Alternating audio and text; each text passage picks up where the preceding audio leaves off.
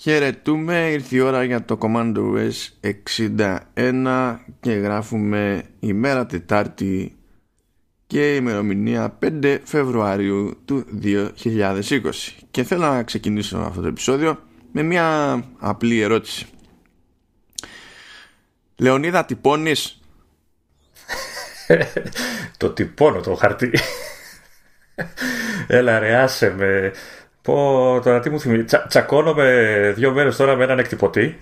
Για ποιου κερδίζει; Εννοεί... Εννοείται ότι κέρδισε ο εκτυπωτής, έτσι. Ε, έχω έναν εκτυπωτή τέλος πάντων, ο οποίος είναι Α3, είναι αρκετά γομάρι. είναι ο γκώδης τέλος πάντων αρκετά. Ε, και ξαφνικά αποφάσισε. Κα, Καταρχάς ξεκινήσαμε. Εντάξει. Φουριόζει, έτσι. Ε... Να πω κι εγώ ένα γεια. γεια. Ε, τα είπες έτσι, τα είπες όλα έτσι, τα θυμάμαι. ναι, ναι, ναι. Ωραία. Λοιπόν, ξαναγυρνάμε λοιπόν. Ναι, τσακώνω έναν εκτυπωτή ε, και τον οποίο τον έχω αρκετά χρόνια.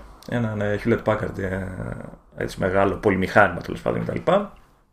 Και εκεί που δούλευε κανονικά μέχρι προχθές ε, τον ανοίγω πάω να τυπώσω και μου πετάει μηνυματάκι στην οθόνη. Ε, δεν βρίσκω κεφαλή εκτύπωση, δεν αναγνωρίζεται, δε, δε, δε. Δε, δεν είμαι πια εκτυπωτής. ναι, ναι, ναι. Τι είμαι εγώ. που πάμε, που βαδίζουμε και τέτοια. Ε, ναι, κατα, καταρχάς όταν ε, σου βγάζεις σφάλμα και έχει μέσα τις, ε, τους όρους print head, δηλαδή εντάξει, υδρώνεις κατευθείαν, ξέρεις ότι τα ψωμιά του είναι λίγα, οι ελπίδες είναι ακόμα λιγότερες, ότι κάτι θα, θα στρώσει. Ναι, ε, αλλά είπες ότι τον έχεις χρόνια, έτσι. Τον έχω, εντάξει, χρόνια, είναι κα, καμιά τετραετία. Είναι, εντάξει, αρκετά. Και έχει φάει και γερή χρήση, ειδικά τα πρώτα χρόνια. Okay. Τώρα τελευταία είχε λίγο μειωθεί η χρήση του. Αλλά, αλλά ναι, έχει φάει, ναι, είναι, έχει κάποια χρόνια πάνω του. Ε, εννοείται ότι έκανα όλα, όλους τους ε, επίσημους και επαγγελματικούς διαγνωστικούς ελέγχους και ε, πώς το λένε, εφάρμοσα όλες τις μεθόδους ε, που μπορούν να πιάσουν για να επισκευάσεις ε, ένα τέτοιο πρόβλημα. Δηλαδή τον κοπάνισα όπως μπορούσα, σε όποια σημεία μπορούσα και μπορούσα να σκεφτώ κτλ. Έβαλα, έβγαλα μέλα, ε, cartridges, ε, κούνησα από εδώ, πήγα από εκεί, έψαχνα να βρω στο, στο YouTube ε, τρόπο πώς λύνεται ή, ξέρεις, το print γιατί να το κάνεις, ε, να το ξανατοποθετήσεις στη θέση του μπας και πάρει προς και τα λοιπά. Ε, ναι, τίποτα. OK, okay, έχει, πέθανε, ψόφισε. Ε, ε, το, το, το, όλο, όλο αυτό το θέμα βέβαια που το έβαλα εγώ στη λίστα δεν είναι για να πω αυτό ότι πέθανε ο εκτυπωτής μου. Ε, ήθελα να, να μου πεις και εσύ την άποψή σου γιατί ε, λέω σαν πρώτη κίνηση, εννοείται ότι άρχισα να ψάχνω και καινούριους εκτυπωτές. Εντάξει, κατσετάκια σγάρ, πρέπει να βρούμε κάτι καινούριο να το αντικαταστήσουμε. Αλλά λέω ε, για να κρατήσουμε και λίγο τους τύπους, λέω να πάρω και τηλέφωνο την εταιρεία να, να δω μήπως αξίζει να το φτιάξουμε όλο αυτό το πράγμα. Γιατί γενικά ξέρω ότι όταν μιλάμε για κεφαλή εκτύπωσης, συνήθως είναι πολύ ακριβή η αντικατάσταση. Ναι, συνήθως δεν αξίζει τον κόπο. Ναι. Ε, παίρνω τηλέφωνο, ε, παίρνω βασικά την, ε, τη Hewlett Packard την ίδια νομίζω την, ξέρεις, την ελληνική αντιπροσωπεία. Με παραπέμπουν στην ε, εταιρεία που έχει αναλάβει τα service από ό,τι κατάλαβα. Μου έδωσε κάποιο τηλέφωνο άλλο τέλος πάντων. Ναι. Μιλάμε με έναν τυπάκο εκεί, μου λέει τις αγαπημένες ε, λέξεις που μπορεί να ακούσει κάποιος όταν χαλάει ένα μηχάνημά του. Ε, είναι, είναι μοντέλο end of life, με end of life και τέτοια, έχει κριθεί, ξέρεις κτλ. Έχει αποσυρθεί, ε, δεν επισκευάζεται, Κάτσα, δεν άμα το έχεις, άμα εταιρεία. Άμα το έχεις τετραετία, τι πάει να πει end of life; Ε, ναι, είναι. Θα σου πω, περίμενε, περίμενε. Ναι. Λες εντάξει, συμβαίνουν αυτά. OK, okay, δεν υπάρχουν επισκευές. Τι κάνουμε, μου, μου, λένε, μου λένε εκεί, λέει ότι θα μας στείλετε ένα email, ξέρω εγώ κτλ. Με, να αναφέρετε όλα αυτά το, το μοντέλο σας και όλα αυτά κτλ. Για να σας στείλουμε μια προσφορά. Γιατί λέει, ο μόνος τρόπος για να σας εξυπηρετήσουμε αυτή τη στιγμή είναι να σας ε, ε, αντικαταστήσουμε όλο το μηχάνημα και επειδή υποτίθεται είναι, έχει αποσυρθεί γρήγορα το μηχάνημα κτλ., ότι θα σας κάνουν και κάποια προσφορά για, για το καινούριο μηχάνημα. Μάλιστα, λέω εγώ, του λέω, έχω ε, ψάξει λιγάκι, λέω, έχω διαλέξει κάποια μοντέλα που με ενδιαφέρουν και αυτά. Μου λέει, βάλτε και αυτά στο email, μπλα μπλα, να δούμε τι μπορούμε να κάνουμε. Λέω, OK, okay, ας το παλέψουμε. Στέλνω το email, γράφω μπλα μπλα, τάδε μοντέλο, ενδιαφέρομαι για το τάδε μοντέλο και περιμένω την προσφορά σας. Μου απαντάνε μετά από λίγη ώρα, παρα, παραδόξως στο email και μου λέει το ποιηματάκι, ο, ο, το συγκεκριμένο μοντέλο έχει αποσυρθεί, μπλα μπλα κτλ. κτλ.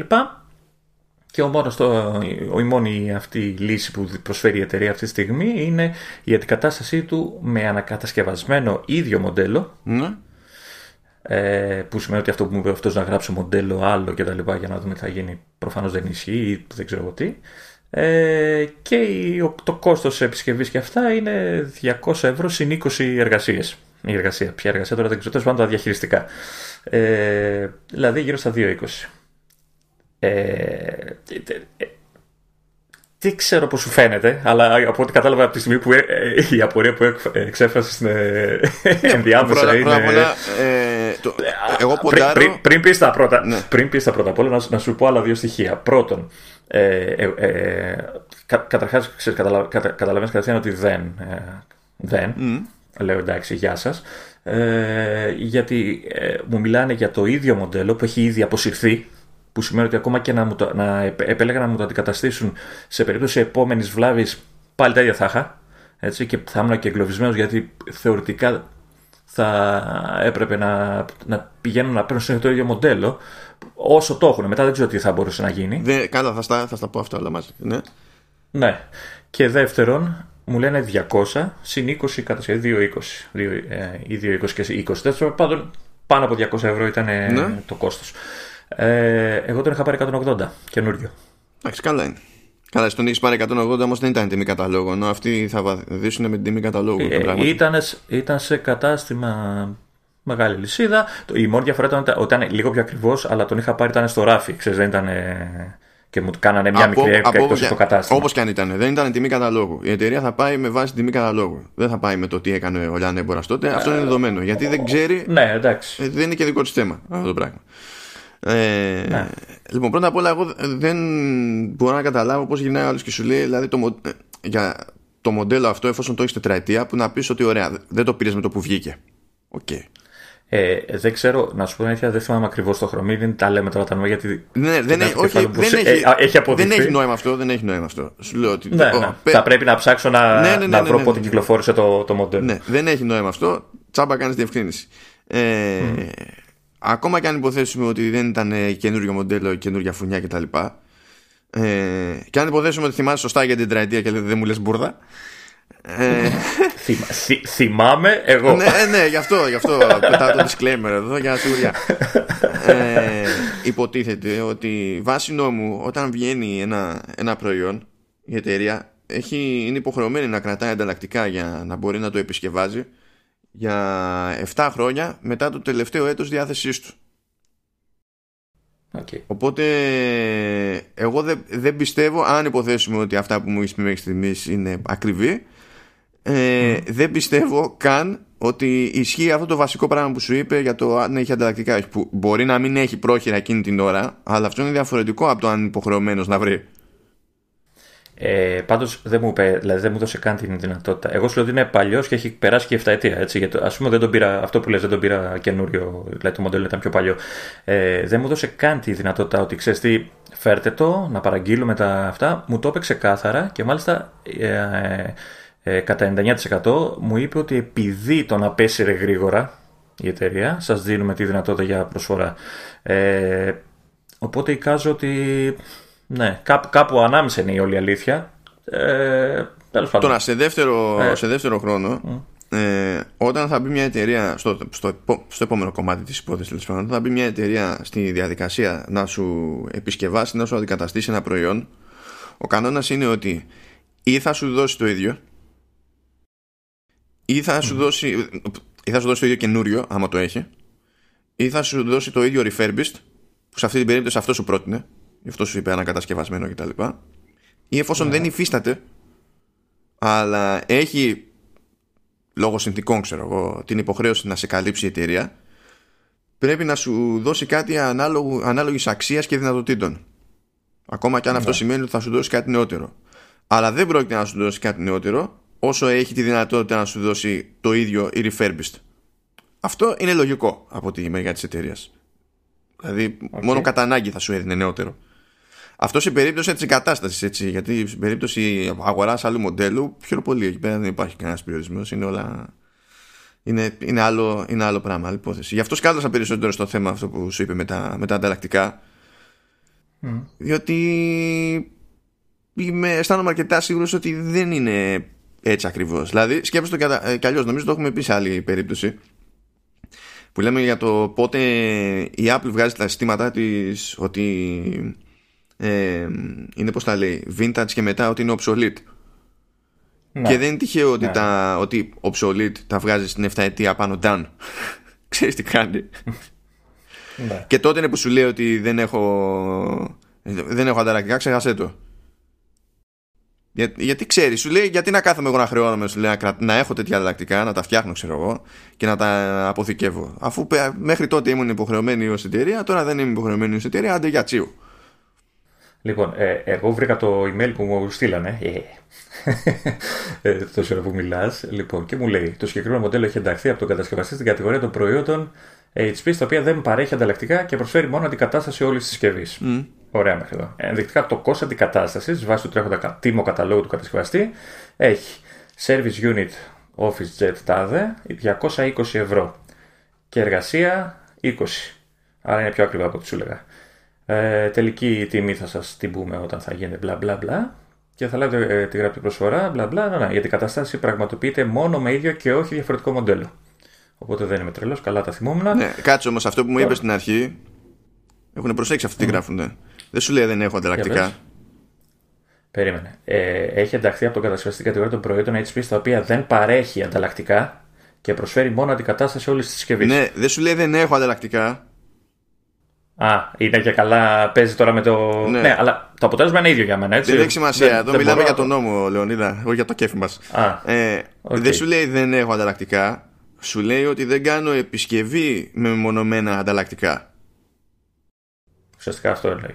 Εντάξει. Οπότε, μόνο θα σου δώσω άλλο. Είναι καλυμμένη. Ναι.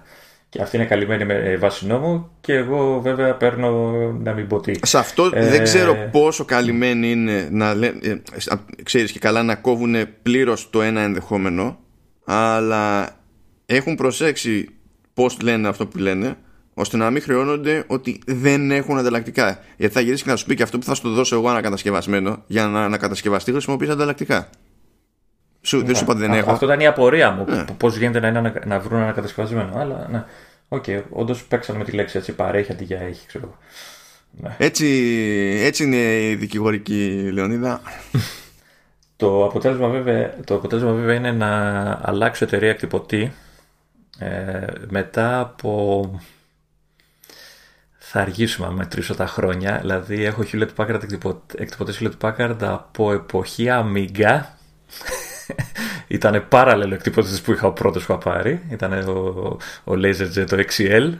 Θυμάμαι ακόμα το μοντέλο. Και από τότε επί σειρά ετών ε, ξέρεις, άλλαζα μοντέλα και έπαιρνα πάλι Hewlett Packard. Για πρώτη φορά μετά από πολλά χρόνια επέλεξα Epson. Mm. Βέβαια τώρα που το σκέφτομαι έχω την εντύπωση ότι και η Epson στους ίδιους, ε, στην ίδια εταιρεία. Ε, έχει αντιπροσωπεία και δεν ξέρω και το service, αλλά ίσως ε, ως μαμά εταιρεία να έχει καλύτερη δεν, δεν, παίζει ρόλο αυτό, δεν παίζει ρόλο αυτό γιατί ακόμα και αν έχει αντιπρόσωπο δεν σημαίνει ότι έχει mm. και είναι ίδιος ο αντιπρόσωπος ρε παιδί μου και ίδιος ο πάροχος το, των, των υπηρεσιών υποστήριξης. Ε, αυτό δεν σημαίνει ότι έχουν τα, την ίδια συμφωνία με τον άλλο πελάτη ε, του ίδιου δηλαδή αντιπροσώπου. Οπότε σχετικό. Έχω, ναι, έχω μια ελπίδα ότι θα, ε, θα είναι λίγο καλύτερα τα πράγματα. Θα δούμε. Θα δούμε. Ε, έτσι για την ιστορία να πω ότι για πρώτη φορά επέλεξα εκτυπωτή με ink tanks και όχι cartridges για μείωση του κόστους εκτύπωσης. Αυτό με τα μελανάκια που γεμιζει Ε, είναι πολύ πιο μικρός γιατί είναι Α4 και δυστυχώς αυτό είναι δικό μου λάθος, δεν το πολύ πρόσεξα. Αλλά εντάξει, έχω βρει γοργαράν, δεν είναι airprint. airprint.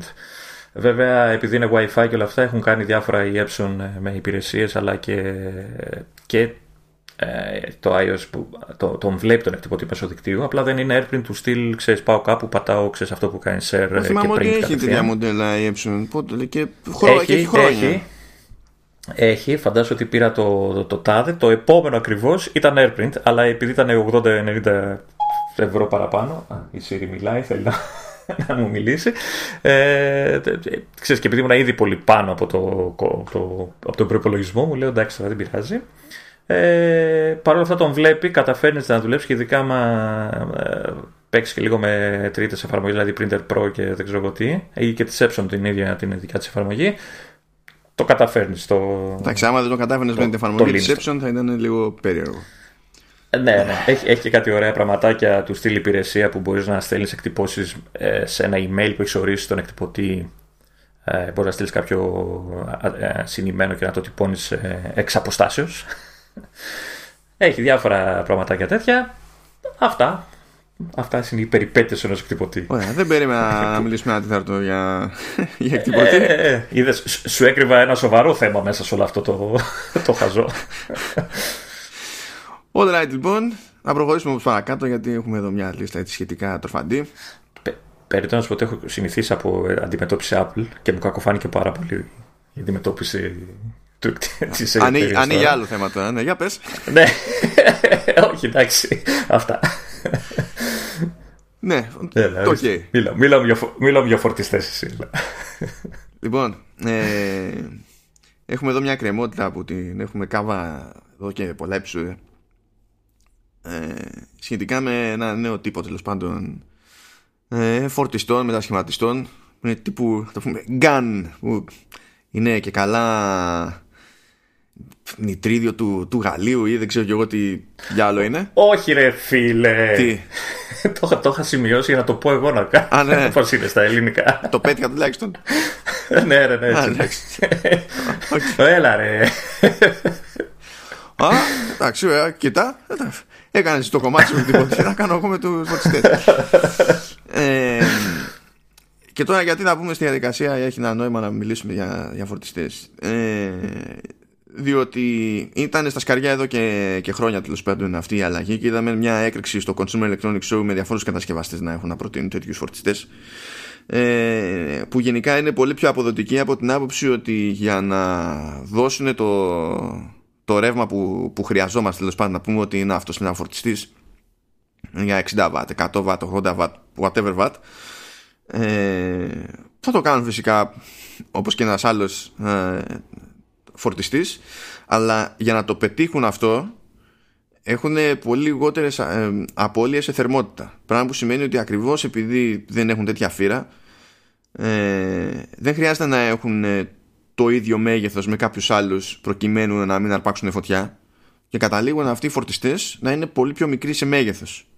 Οπότε ε, θεωρητικά τέλος πάντων έχω εγώ τώρα εδώ πέρα το, το φορτιστή του, του MacBook Pro που είναι το 13 inch τέλος πάντων που είναι 60 τόσα watt είναι, ο φορτιστής αυτός είναι 61 κάτι τέτοιο ε, αν αυτός ήταν τύπου GAN ε, νομίζω ότι χοντρικά θα ήταν κατά το 1 τρίτο μικρότερος. Αυτό σημαίνει ότι κινούμαστε προς μια φάση όπου είναι πιο εύκολο να έχουμε και να κουβαλάμε επίσης ακόμη πιο εύκολα ένα φορτιστή που μπορεί να δώσει αρκετά βατ και να καλύψει από τη μεγαλύτερη συσκευή που έχουμε στην πλάτη μας μέχρι τη μικρότερη προφανώς. Ε, και να γλιτώνουμε χώρο ε, βάρος προφανώς και άσκοπη θερμότητα κατά τη χρήση που πηγαίνει στην ουσία και με, τη, με την κατανάλωση έτσι, γιατί αυτή η θερμότητα δεν βγαίνει από το 0 θα μου δώσει εμένα 60 W ξέρω εγώ στο, στη USB-C με power delivery. Αλλά για να μου το δώσει αυτό καθαρό εφόσον φεύγει και θερμότητα σημαίνει ότι στην πραγματικότητα τραβάει κάτι παραπάνω Στέλνει παραπάνω. Το οποίο χάνεται τέλος πάντων στη διαδρομή και γίνεται, γίνεται θερμότητα. θερμότητα. Και θα δείτε πολλούς κατασκευαστές. Η Apple δεν έχει κάνει τέτοια κίνηση ακόμα φαντάζομαι ότι είναι θέμα χρόνου αλλά ίσως να είναι και πιο δύσκολο για την Apple διότι η Apple έχει να υπο... και η κάθε Apple έχει να υπολογίσει τελείως άλλες κλίμακες οπότε δεν θυμάμαι κάποιος μεγάλος κατασκευαστής να έχει κάνει την τράμπα βλέπω δηλαδή εταιρείες που φτιάχνουν αξισουάρ και έχουν ναι. τέτοια μοντέλα που στην τελική τώρα αρχίζουν και τα, και τα έχουν και αυτοί αλλά αν είχατε ποτέ έτσι κανένα καημό να έχετε έναν φορτιστή που να μην είναι γαϊδούρι ε, έχετε να καλύψετε διάφορες συσκευές με, με USB-C ή και όχι μόνο γιατί είναι και κάτι μοντέλα που βγάζουν ρεύμα και από USB-C και από USB-A ας πούμε ε, και θέλετε να τη βγάλετε με ένα τουφλάκι που να μην σας βγάζει την πίστη άμα έχετε πολύ περαδόθε ε, την επόμενη φορά που θα αναρωτηθείτε ποιες είναι οι επιλογές έχετε τον νου σας για αυτού του στυλ το, το φορτιστή Αυτό. Ήταν ναι, a public service announcement by Command OS. να υποθέσω ότι επειδή είναι αρχή ακόμα πρέπει να είναι και πιο ακριβή από τους αντίστοιχους συμβατικούς. Έτσι. Ε, να σου πω αλήθεια δεν πολύ θυμάμαι αλλά και να είναι νομίζω ότι δεν είναι τόσο συγκλονιστικό αυτό το πράγμα. Δηλαδή δεν, δεν είναι ότι θα είναι, θα είναι double score και η ευκολία κερδίζει. Σίγουρα, ειδικά αυτούς που ταξιδεύουν συχνά ή μετακινούνται τέλος πάντων συχνά. Ε. Ε, λοιπόν, έχουμε να πάμε στο επόμενο θέμα του Λίνη. Ωραία. Πολλά λεφτά θα πάρω. Ναι, πολλά λεφτά. λοιπόν. Γιατί, γιατί δεν είχα πει security issue πριν δύο επεισόδια. Το έστειλα. Και τι έγινε. Ακόμα μετράς τα λεφτά; Ναι, ναι, δεν έχω τελειώσει. Τώρα θα σου πω, θα, όταν είναι, θα σου πω. Εντάξει, αυτό, γι' αυτό ακούω ένα θρόισμα την ώρα που, που μιλάω εγώ. Είναι αυτό το, το χαρτί που κυλάει, που ρολάρει. Ναι, ναι. Και δεν στο βάλανε σε, σε λογαριασμό, φαντάζομαι. Στο στείλανε πακέτο, κανονικά, physical, για να γουστάρεις. Σε, σε, σε, σακούλα έτσι, να, γουστάρεις, να, να νιώσω λίγο Scrooge McDuck, σε, σε κέρματα χρυσά. Όχι, εσύ είσαι στην Ελλάδα. Πρέπει να είναι σακούλα, αλλά να είναι μαύρος σκουπιδιών. Α, ναι, σωστά, σωστά. σωστά. Έτσι, να γυρίσουμε σε ωραίε εποχές. Α, τώρα πάμε. Τέλος πάντων. ε, έγινε μια αλλαγή ε, από την πλευρά της Apple. Είχε ξεκινήσει πριν από καιρό ένα bounty program για, για bugs στο iOS και τότε δικαίως είχε φάει κρά ε, διότι είχε καταφέρει να έχει τέτοιο πρόγραμμα τέλος πάντων όπου ανταμείβει στην ουσία κάποιον που θα δηλώσει, θα ανακαλύψει και θα δηλώσει κάποιο σημαντικό bug ε, και το είχε για iOS αλλά δεν το είχε για macOS το οποίο δεν ακούγεται και πολύ φυσιολογικό έτσι κι αλλιώς το αντίθετο θα ήταν πιο λογικό. Ναι, γιατί θα πεις ότι είναι πιο ανοιχτό σύστημα, ξέρω εγώ, το macOS. Είναι πιο εύκολο να, ναι. ξέρεις, να πάει κάτι, κάτι στραβά. Ε, και συνήθως από εκεί ξεκινάμε. Από το πιο, ξέρω εγώ, το λειτουργικό που έχεις και εκείνο που είναι πιο πιθανό να χρησιμοποιείται ξέρω εγώ σε θέματα που παίζει ρόλο η ασφάλεια και τα λοιπά anyway ε, και ζητούσε ο κόσμος τέλος πάντων μετά από αυτή την ιστορία να ξεκινήσει ε, πρόγραμμα να είναι backbound program για το, για το macOS. Ε, και κλασική Apple τέλος πάντων χρειάστηκε μήνες, μήνες για να μπει στην διαδικασία να διοργανωθεί. Αλλά στην ουσία τι έκανε δεν έφτιαξε ένα καινούριο πρόγραμμα για το macOS. Ε, και στην ουσία δεν διατήρησε καν ακριβώς τη μορφή που είχε το πρόγραμμα για το iOS έχει πλέον ένα ενιαίο πρόγραμμα που είναι για όλα τα λειτουργικά της okay. οπότε μπορεί να δηλώσει όποιος θέλει, όποιος βρει κάτι τέλος πάντων μπορεί να δηλώσει μέσα από αυτό το, το πρόγραμμα το όποιο security bug θα, θα βρει και υποτίθεται ότι σε αυτές τις περιπτώσεις ε, μπορεί να δώσει νομίζω μέχρι μέχρι όχι ψέματα, από 200 χιλιάρικα μέχρι ένα εκατομμύριο για το, για το exploit. Είναι ανάλογα με την περίπτωση. Ε, εγώ εκεί υπολογίζω στο μύριο. Εκεί υπολογίζω. ναι, OK. Okay. Εξαρτάται τέλος πάντων από τη, από τη περίσταση τέλος πάντων. Και λέει και το άλλο ότι ε, μπορεί να βάλει λέει και 50% μπόνους στην κάθε μία από αυτές τις κλίμακες τέλος πάντων που, που έχει ε, για bugs τα οποία θα εντοπίζονται κατά το beta testing μιας έκδοσης και έτσι έχει το περιθώριο τέλος πάντων να διορθώσει το bug πριν βγει η τελική έκδοση που δοκιμάζεται τέλος πάντων στο, πριν διανεμηθεί στο κοινό. Οπότε αυτό νομίζω ότι δεν συνδέεται απλά με ένα γενικότερο με ένα πρόγραμμα που είχε όπως ήταν στο iOS αλλά συνδέεται και με όλη αυτή τη σούζα που έφαγε αυτή τη σεζόν με τα λανσαρίσματα και τα άπειρα θέματα που είχε τέλος πάντων και χρειάστηκε μήνες για να έρθουν λίγο στα ίσια τους τα, τα λειτουργικά. Και δεν ήταν πάντα με, θέματα ασφα... με κενά ασφάλειας, είχε και θέματα ασφάλειας. Αλλά τέλος πάντων, ναι. Μήπως συνδέεται με όλη αυτή την αναδιοργάνωση που ανακοίνωσε πριν καιρό που έλεγε όλο αυτό το, το πράγμα. Ποιος το είχε πει, που θα αλλάξουν τον τρόπο με τον οποίο αναπτύσσουν το, το software και τέτοια. Μπορεί. Ξέρεις, το διορθώνουν πιο γρήγορα. Μπορεί. Αλλά δεν, έχουν, ε, δεν έχει διευκρινίσει κανένας αν έχει, εκείνη ξέρεις, η αλλαγή πορείας έχει οδηγήσει σε κάτι συγκεκριμένο. Αλλά φαντάζομαι και εγώ ότι βγάζει νόημα ένα back bounty program έτσι όπως είναι τώρα μετά από αυτή την αναδιάρθρωση που έγινε πιο γενικευμένη υπόθεση να συνδέεται και με το υπόλοιπο. Μου φαίνεται και εμένα λογικό έτσι πως το λες. Ε, η ερώτηση είναι η εξής. Λέει ότι δεν θα είναι πλέον, δεν θα χρειάζεται να έχεις κάποια ειδική πρόσκληση για να συμμετέχεις. Αυτό σημαίνει ότι θα μπορεί ο καθένας ή είναι μόνο αυτό που λέει ερευνητές ε, ασφαλείας, είναι κάποια συγκεκριμένη κατηγορία ε, εξειδικευμένου προσωπικού, ας το πούμε, ανθρώπων που κάνουν αυτό το πράγμα. Μπορεί ο καθένας. Δηλαδή μπορώ, μπορεί ο καθένας. μπορώ κι εγώ δηλαδή εσύ να. πέρα από την πλάκα. Δηλαδή, ναι, νομίζω ότι και αυτό έχει γίνει επειδή την πατήσαν την τελευταία φορά που είχαν δηλώσει. Είχε, είχε βρει ένα κορίτσι bug και το είχε δηλώσει η μάνα του και δεν είχε ασχοληθεί κανένας μαζί τους. Γιατί δεν είχαν developer account, ξέρεις, για να το δηλώσουν από άλλο κανάλι που δεν είναι για ιδιώτες και τέτοια. Και στην ουσία όταν έγινε δώρο στα media ήταν που νιώσαν ότι έπρεπε να ασχοληθούν. Οπότε φαντάζομαι ότι και αυτή η αλλαγή έχει γίνει ακριβώς για αυτόν τον λόγο. Τώρα πώς θα τα διαχειρίζονται αυτά τα πράγματα, ξέρεις τι όγκο δηλώσεων θα, θα έχουν και ποιος θα τα ξεδιαλέγει, δεν ξέρω. Διότι η Apple δεν έχει, κάνει, δεν έχει και την καλύτερη προϊστορία γενικά, ρε παιδί μου, όταν της δηλώνεις bugs. το πότε θα πάρει χαμπάρι, πότε θα, θα θεωρήσει ότι ήρθε η ώρα να ασχοληθεί με αυτό που της δήλωσες εσωτερικά, αλλά τέλος πάντων. Εντάξει, ξέρω εγώ. Άρα αυτό που μου λες είναι ότι η μόνη λύση για να πάρω τα λεφτά είναι να βγω στα κανάλια, έτσι. Γιατί ήδη αποκλείεται να με πάρουν στο σοβαρά. Μ' αρέσει που το έχεις σίγουρο ότι έχεις βρει το υπερεξπλόιτ. και... Γιατί δεν ήτανε, δεν ήτανε. Είναι, δεν θα στο αξιολογήσω εγώ. Αυτοί θα το αξιολογήσουν. Απλά μου αρέσει η σιγουριά σου, ρε παιδί μου. Το μόνο που σε εμποδίζει, ξέρεις, είναι ένα θέμα ορατότητας. Ε, ε, βέβαια. Μετρώνουν τα συστήματα, τα, τα, τα κυκλώματα. Άτιμη κοινωνία. Σταμάτα. Κυριολεκτικά τα κυκλώματα. Σταμάτα να βοσβήνει τη γάλα Σταμάτα. Α, ωραία. Να βοσβήνει χωρίς λόγο. Που προσπαθεί... Κάπου προσπαθεί να συνδεθεί το κακό μυρικό. Ξέρω εγώ. Ε, πάμε λοιπόν παρακάτω. Έχουμε ένα θεματάκι εδώ από εξέλιξη στη... σε επίπεδο Ευρωπαϊκής Ένωσης.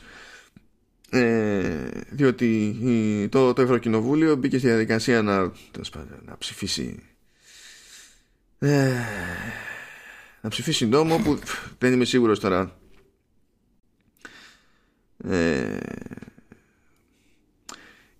υποτίθεται ότι είναι ένα πρώτο στάδιο γιατί νομίζω ότι μετά πρέπει να, να περάσει και από Ευρωπαϊκή Επιτροπή αυτό το πράγμα αλλά τέλος πάντων υπερψήφισε ας το πούμε ένα νομοσχέδιο ε, που θέλει να επιβάλλει συγκεκριμένο στάνταρ για τις, για τις θύρες φορτιστές. Για κινητά και τέτοια.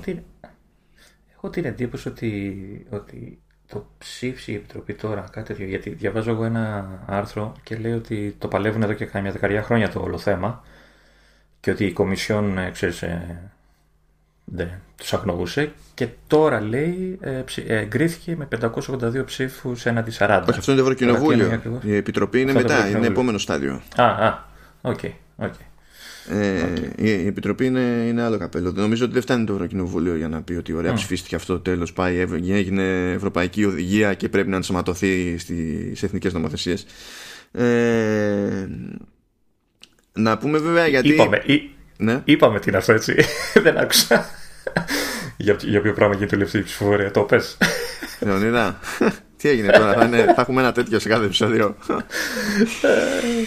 λοιπόν, τώρα. Ε, Όχι, ρε. Ε, διάβαζα και δεν πρόσεξα τι έλεγες. Ευχαριστώ, ευχαριστώ.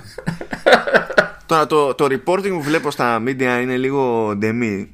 Διότι υπάρχει μια παρανόηση για το σε τι αναφέρεται αυτή, αυτό το νομοσχέδιο που υπερψηφίστηκε στο Ευρωκοινοβούλιο υπάρχει εντύπωση ότι αυτό σημαίνει ότι θα πρέπει να βάλει άλλη θύρα σε iPhone ας πούμε αντί για Lightning η, η Apple. Αυτό δεν ισχύει γιατί αυτό που προσπαθούν να ρυθμίσουν είναι τι θύρα θα έχει φορτιστής. το μπριζάκι ουσιαστικά. Ναι. Δηλαδή ωραία πήρες το τουβλάκι σου ε, αλλά τι θύρα έχει αυτό πάνω έχει USB-C, έχει micro USB έχει USB που ξέρω εγώ ότι να είναι που εντάξει θεωρώ οποιαδήποτε πρόταση δεδομένων των περιστάσεων που δεν είναι USB-C αυτοκτονική ε, και φαντάζομαι ότι έτσι θα πάει ε, πάντως μιλάνε για καλώδια και όχι για τον μπριζάκι ότι και καλά προσπαθούν να περιορίσουν το, τα διαφορετικά καλώδια. Ίσως γι' αυτό είναι γίνεται ένα μπέρδεμα. Ναι, λέει για τα διαφορετικά καλώδια, αλλά γι' αυτό σου λέω το reporting είναι λίγο περίεργο.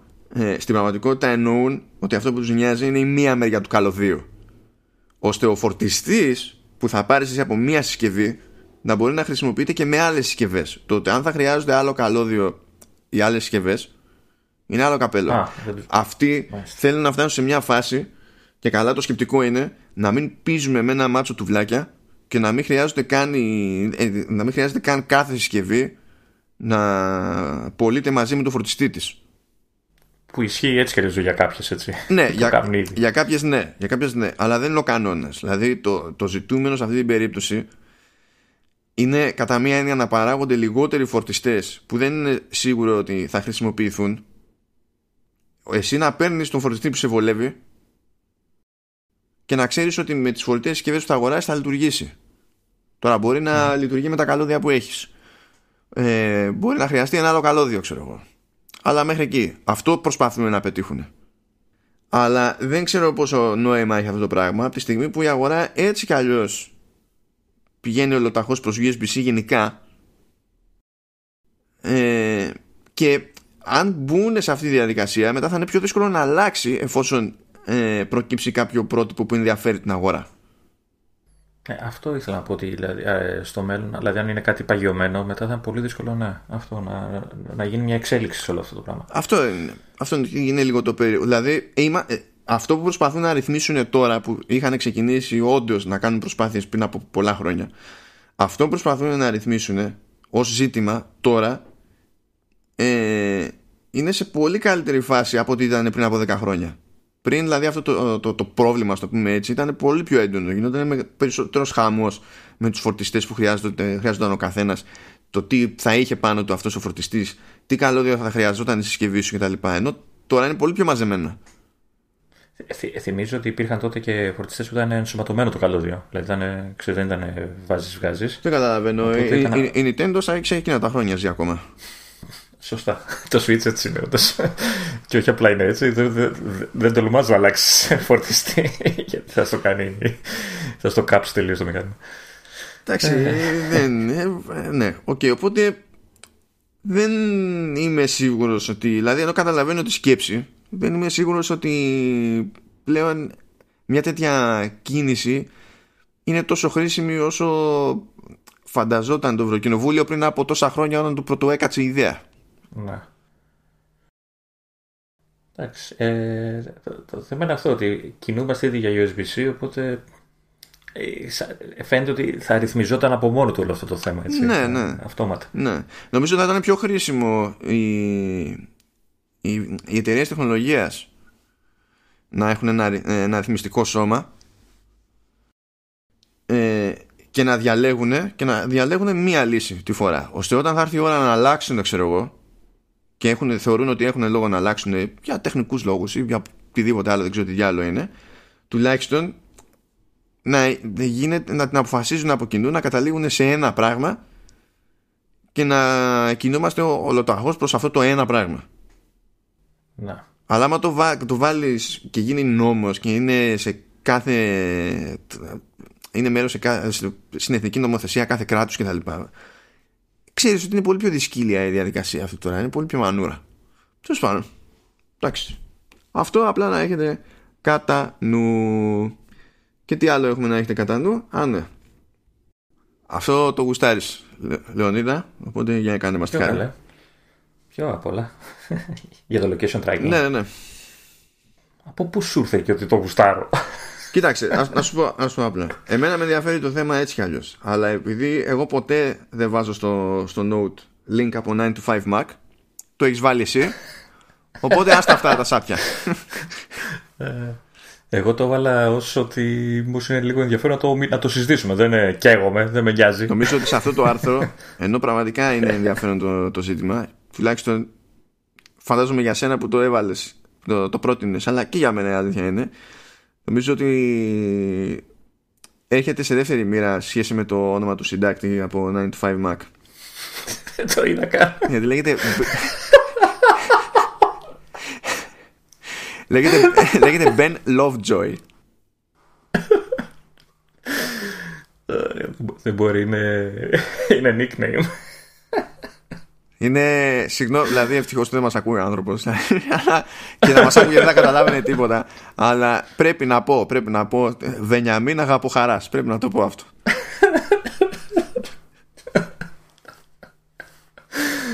Λοιπόν, τι λέει το άρθρο, λέει έχουμε τα πρώτα αποτελέσματα από την ε, νέα ρύθμιση αλλαγή ας πούμε, που έκανε η Apple με το iOS 13 και έχει να κάνει με την, ε, με την παρακολούθηση της τοποθεσίας ενός χρήστη και κυρίως για την ε, παρακολούθηση που συμβαίνει στο παρασκήνιο, δηλαδή όταν δεν έχουμε κάποια εφαρμογή ενεργή ε, όλοι ξέρουμε ότι υπάρχουν εφαρμογές που παρακολουθούν την, την τοποθεσία για διάφορους λόγους. διαφημίσεις, γκούχου, γκούχου διαφημίσεις. Ε, ναι, και όχι μόνο, αλλά εντάξει. Ε, η Apple λοιπόν με το iOS 13 έφερε, έκανε δύο, δύο αλλαγές στην όλη διαδικασία του, location, του background location tracking.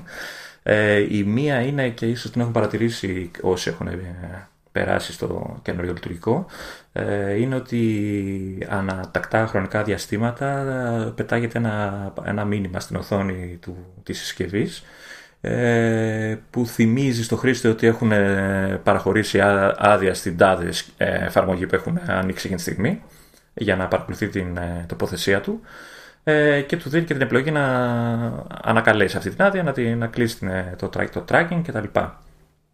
Η δεύτερη επιλογή που δίνει ε, το λειτουργικό είναι ότι εκεί που πας να δώσεις την άδειά σου για να σε παρακολουθεί η εφαρμογή, σου, σου έχεις την επιλογή πλέον να, ε, να, να, να, σε ρωτάει κάθε φορά που ανοίγει που ανοίγεις την εφαρμογή και όχι απλά να δώσεις μια άδεια και γεια σας ή, μόνο αυτό που είχαμε παλιά μόνο κατά τη χρήση της εφαρμογής ή πάντα ή ποτέ δηλαδή να, έχεις, να σε ρωτάει κάθε φορά ε, αν θέλεις να σε παρακολουθεί ή όχι ε, τώρα λοιπόν το άρθρο λέει ότι μετά από αυτή την εφαρμογή, αυτή την αλλαγή ε, των ρυθμίσεων ε, βλέπουμε ότι υπάρχει, έχει σημειωθεί μια πτώση ύψους 68% σε, αυτό το, σε αυτή την παρακολούθηση της τοποθεσίας ε, και 24% στην παρακολούθηση στο, στο προσκήνιο, όταν δηλαδή οι εφαρμογές είναι ανοιχτές. Ε, και από ό,τι καταλαβαίνω από το άρθρο έχει αρχίσει και ακολουθεί και, το, και η Google με το Android σε, προς αυτή την κατεύθυνση. Έχει κάνει τα πρώτα της βήματα. Ε, τώρα εμένα αυτό που μου μένει σαν απορία είναι όχι ότι με νοιάζει ιδιαίτερα, αλλά τι θα κάνουν οι διαφημιστές, πώς θα λειτουργήσουν από εδώ και στο εξής, αν όντως ε, ισχύει αυτό το ποσοστό και αν ε, ίσως ε, μειωθεί στο μέλλον ακόμα περισσότερο. Ε, δεν ξέρω εσύ τι, τι, τι μπορεί. Εντάξει, θα μου πεις ακολουθούν ακόμα το. βλέπουν το IP address κτλ. Αλλά εντάξει, το location tracking ήταν πιο ακριβές ε, για τις διαφημίσεις και όλα αυτά. Δεν ξέρω. Θα το αφήσει αυτό η αγορά να, να κυλήσει; Ε, ε, πρώτα απ' όλα, εγώ να πω ότι το συμπέρασμα που βγάζω από αυτή την ιστορία είναι ότι πιο πολύ. Γιατί όλες αυτές οι ρυθμίσεις για το τι επιτρέπεται να, ε, να κάνει εφαρμογή με την παρακολούθηση τοποθεσίας υπήρχαν και προηγουμένως. Όπως είπες, η μία διαφορά είναι ότι μπορείς να απαιτήσεις να σου ζητάει κάθε φορά άδεια εκ νέου. Που αυτό έγινε με το iOS 13 και το, και το άλλο είναι ότι κάνει τα pop-ups σαν υπενθύμηση που σου λέει το σύστημα και πούσε γενικά αυτή η εφαρμογή κάνει tracking θες να το συνεχίσεις δεν θες να το συνεχίσεις κτλ ε, νομίζω ότι πιο πολύ έχει δουλέψει αυτό το δεύτερο ναι. Ε, ναι γιατί βοηθά το χρήστη να συνειδητοποιήσει κάτι που ενδεχομένως να μην του είχε περάσει από το μυαλό ποτέ, να το είχε ξεχάσει ή απλά να έχει αλλάξει γνώμη με τη λογική ότι χρησιμοποιεί με μια εφαρμογή και τώρα που είναι εξοικειωμένος με την εφαρμογή θεωρεί ότι δεν υπάρχει κάποιος λόγος για να πετύχει αυτό που θέλει με τη συγκεκριμένη εφαρμογή να δίνει πρόσβαση σε υπηρεσίες τοποθεσίας. Οπότε σου λέει, ξέρω εγώ, άκυρο. Γιατί διαφορετικά, άμα δεν πήγαινε κάποιος να το ψάξει, να θυμηθεί τι ρύθμιση έχει κάνει. Ήταν δυσκολότερο να το συνειδητοποιήσει αυτό το πράγμα. Γιατί ακόμα και να δεις στο, στην πάρα πάνω ότι ναι εντάξει κάποιο, κάποιος τραβάει τώρα τοποθεσία δεν ξέρεις πρώτα απ' όλα αν έχεις το σύμβολο διότι υπάρχει και ρύθμιση να μην φαίνεται καν το σύμβολο. Αλλά στο ότι φαίνεται. Με μια ματιά το μόνο που ξέρεις είναι ότι κάποιος τραβάει τέτοια δεδομένα. Δεν ξέρεις αν είναι υπηρεσία συστήματος, δεν ξέρεις αν είναι μία εφαρμογή, δεν ξέρεις αν είναι η άλλη εφαρμογή. Ενώ έτσι νιώθεις λίγο Τώρα, ω προ αυτό που, που λες για τους διαφημιστές, οι διαφημιστές δεν έχουν κάποια συγκλονιστική επιλογή. Ήδη δηλαδή βασίζονται περισσότερο μέχρι να αλλάξει κάτι, ας πούμε, βασίζονται περισσότερο σε, σε χρήστες Android για τέτοια πράγματα. Για να μαζεύουν στατιστικά. Ε, και γι' αυτό νομίζω κάπου το διάβαζα ότι έχει ανέβει και η τιμή ε, του impression ας πούμε στο, σε, σε Android με τη λογική ότι με αυτό το impression πηγαίνει πακέτο περισσότερα δεδομένα από ό,τι πηγαίνουν στο iOS οπότε θεωρείται πιο πολύτιμο αυτό το πράγμα για τον διαφημιστή. Ναι. Βέβαια, αυτό που σου είπα ότι έχει αρχίσει και το Android να, να κινείται προς την κατεύθυνση της Apple, έτσι, του iOS. Ναι, αλλά έχει σημασία ε, να δούμε στην πράξη τι σημαίνει αυτό ακριβώς. Γιατί η Google επειδή στην τελική διαφημιστική είναι, ε, δεν είναι διαφημιστική ως προς το, γενικά το πορτφόλιο που έχει με τα προϊόντα, αλλά ως προς το πώς ζει είναι διαφημιστική. Ε, έβγαλε και τώρα μία ρύθμιση τέλος πάντων που λέει ότι μπορείς να, να ζητή, ότι πλέον θα διαγράφουμε ξέρω εγώ τα προσωπικά σας δεδομένα ε, δεν θα τα κρατάμε για γνωστο χρονικό διάστημα θα τα κρατάμε όμως για ένα τρίμηνο το οποίο ε, δεν είναι παραχώρηση προκοπής από την άποψη ότι ότι πραγματικά χρήσιμο συμπέρασμα είναι να βγει από, τη, από τα στατιστικά που έχουν, από τα δεδομένα που έχουν τέλος πάντων. Ε, το, στο πρώτο διάστημα είναι που βγαίνει. Δηλαδή, όσο περνάει ο καιρός, η πληροφορία αυτή είναι και πιο άχρηστη, διαφημιστικά μιλώντας, έτσι. Οπότε δεν είναι ότι χάνει η Google στα αλήθεια κάτι και ξεβολεύεται πραγματικά. Βρήκε εκεί ένα time frame που της επιτρέπει να πει αυτό που λέει και να συνεχίζει να κάνει τη δουλειά της όπως όπως την έκανε. Δεν έχει σημασία δηλαδή μόνο η μία κίνηση ή η άλλη κίνηση. Πρέπει να δεις και συγκεκριμένα πώς εφαρμόζεται για να πούμε ότι ξέρεις θα έχει την ίδια επίπτωση ή κάποια άλλη επίπτωση. Θα δούμε. Πάντως, ε, για να μην ησυχάζει ο κόσμος, έτσι, μας ξέρουν που βρισκόμαστε από, το, από την IP. Έτσι, τη διεύθυνση που χρησιμοποιούμε όταν συνδέομαστε στο ίντερνετ. Εντάξει, δεν είναι τόσο λεπτομερής. Ε, υπάρχουν τρόποι να το κρύψεις. Δεν είναι όμως για τους πολλούς.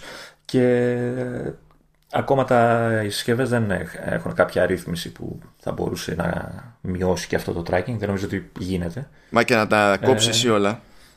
Σε προδίδουν οι φίλοι σου. Ε, και αυτό, ναι. Ναι. Γενικά δεν δε σωζόμαστε.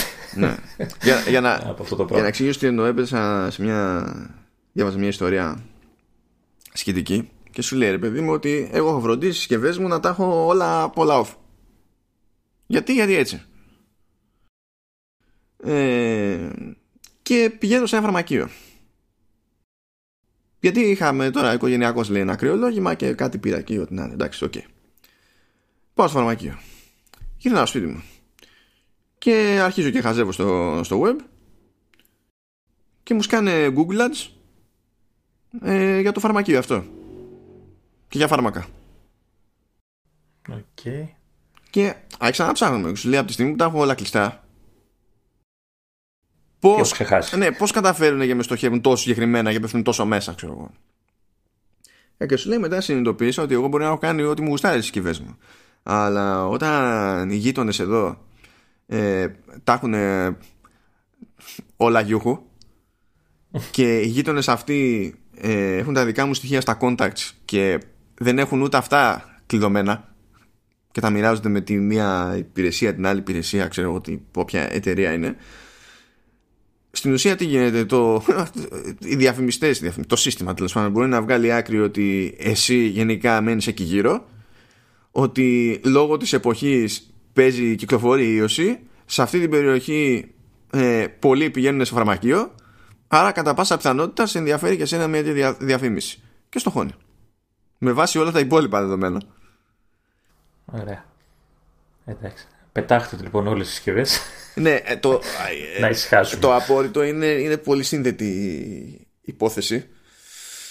Ε, και δυστυχώς δεν εξαρτάται μόνο, μόνο από εμάς. Δηλαδή είναι εντάξει από τον καθένα ξεχωριστά εξαρτάται το τι κάνει με ένα είδος δεδομένων ξέρω με αρχεία και τέτοια που άμα δεν τα μοιραστεί με κάτι ή με κάποιον πρέπει να δεχτεί επίθεση ξέρω για να τα εξασφαλίσει κάποιος αλλά είναι πολύ δύσκολο να αποφύγουμε κάποια πράγματα ειδικά αν είμαστε σε ένα περιβάλλον που στην πραγματικότητα αρκεί ένα άτομο, ξέρω εγώ, τουλάχιστον. Να πει ότι πηγαίνει και περνάει τα contacts στον αυτόματο στο facebook για να βρίσκει πιο εύκολα friends. Τελείωσες. δηλαδή δεν θέλει, δεν θέλει άλλο. Μία ε, τρύπα θέλει το πλοίο για να βυθιστεί. Και, και στο facebook να μην τα βάλεις, μόνο το Viber που είναι απαραίτητο να τα βάλεις για να βρεις κόσμο. Ε, εντάξει, φτάνει. Καλά, ναι, εντάξει, ε, την άπηση. Ευτυχώς εμείς δεν έχουμε τίποτα να κρύψουμε, οπότε δεν μας νοιάζει. Είμαστε... Δεν τα βγάζουμε όλα στη φόρα. Ναι. Καθα... Εντάξει, ίσως, ίσως να έχω να κρύψω κάποιες επιλογές που έχω κάνει σε φίλους, ε, εσένα κυρίως, που με τυρανάνε εδώ και χρόνια. Οπότε κάνουμε μαζί podcast για να μην φαίνεται ότι... λοιπόν, ε, πάμε λίγο τροχάδιν, γιατί έχουμε μέλλον. Mm. Να πιάσουμε λίγο τις υπηρεσίες της Apple που, όπως καταλαβαίνετε, είναι στο κυρίως πιάτο πλέον. Λοιπόν, θα πούμε ένα πραγματάκι έτσι που δεν, μάλλον δεν εκπλήσει κανέναν ότι ο business chief του, του, της υπηρεσίας Apple News, γενικά Apple News και Apple News Plus δηλαδή, αποχώρησε από την Apple και ψάχνει αντικαταστάτη η εταιρεία. Ε, τώρα έφυγε, τον έφυγαν ή δεν ξέρω και εγώ τι, μικρή σημασία έχει, διότι είναι ξεκάθαρο ότι η απόδοση της υπηρεσίας Apple News Plus ειδικά είναι ένα σταθερό ανέκδοτο γυναίκα δεν ήτανε. Λίζ Σίμελ. Τι δεν είναι. Ή διαβάζω λάθος. Α, ναι, και, τι, και, τι, και, και, τι είπα, τύπος; Ναι, ναι. Α, ναι, λάθος λοιπόν. ναι, ναι. OK, okay, ναι. άκυρο. Τέλος πάντων δεν έχει σημασία έτσι κι αλλιώς αυτή την περίπτωση. Ε, ναι, και.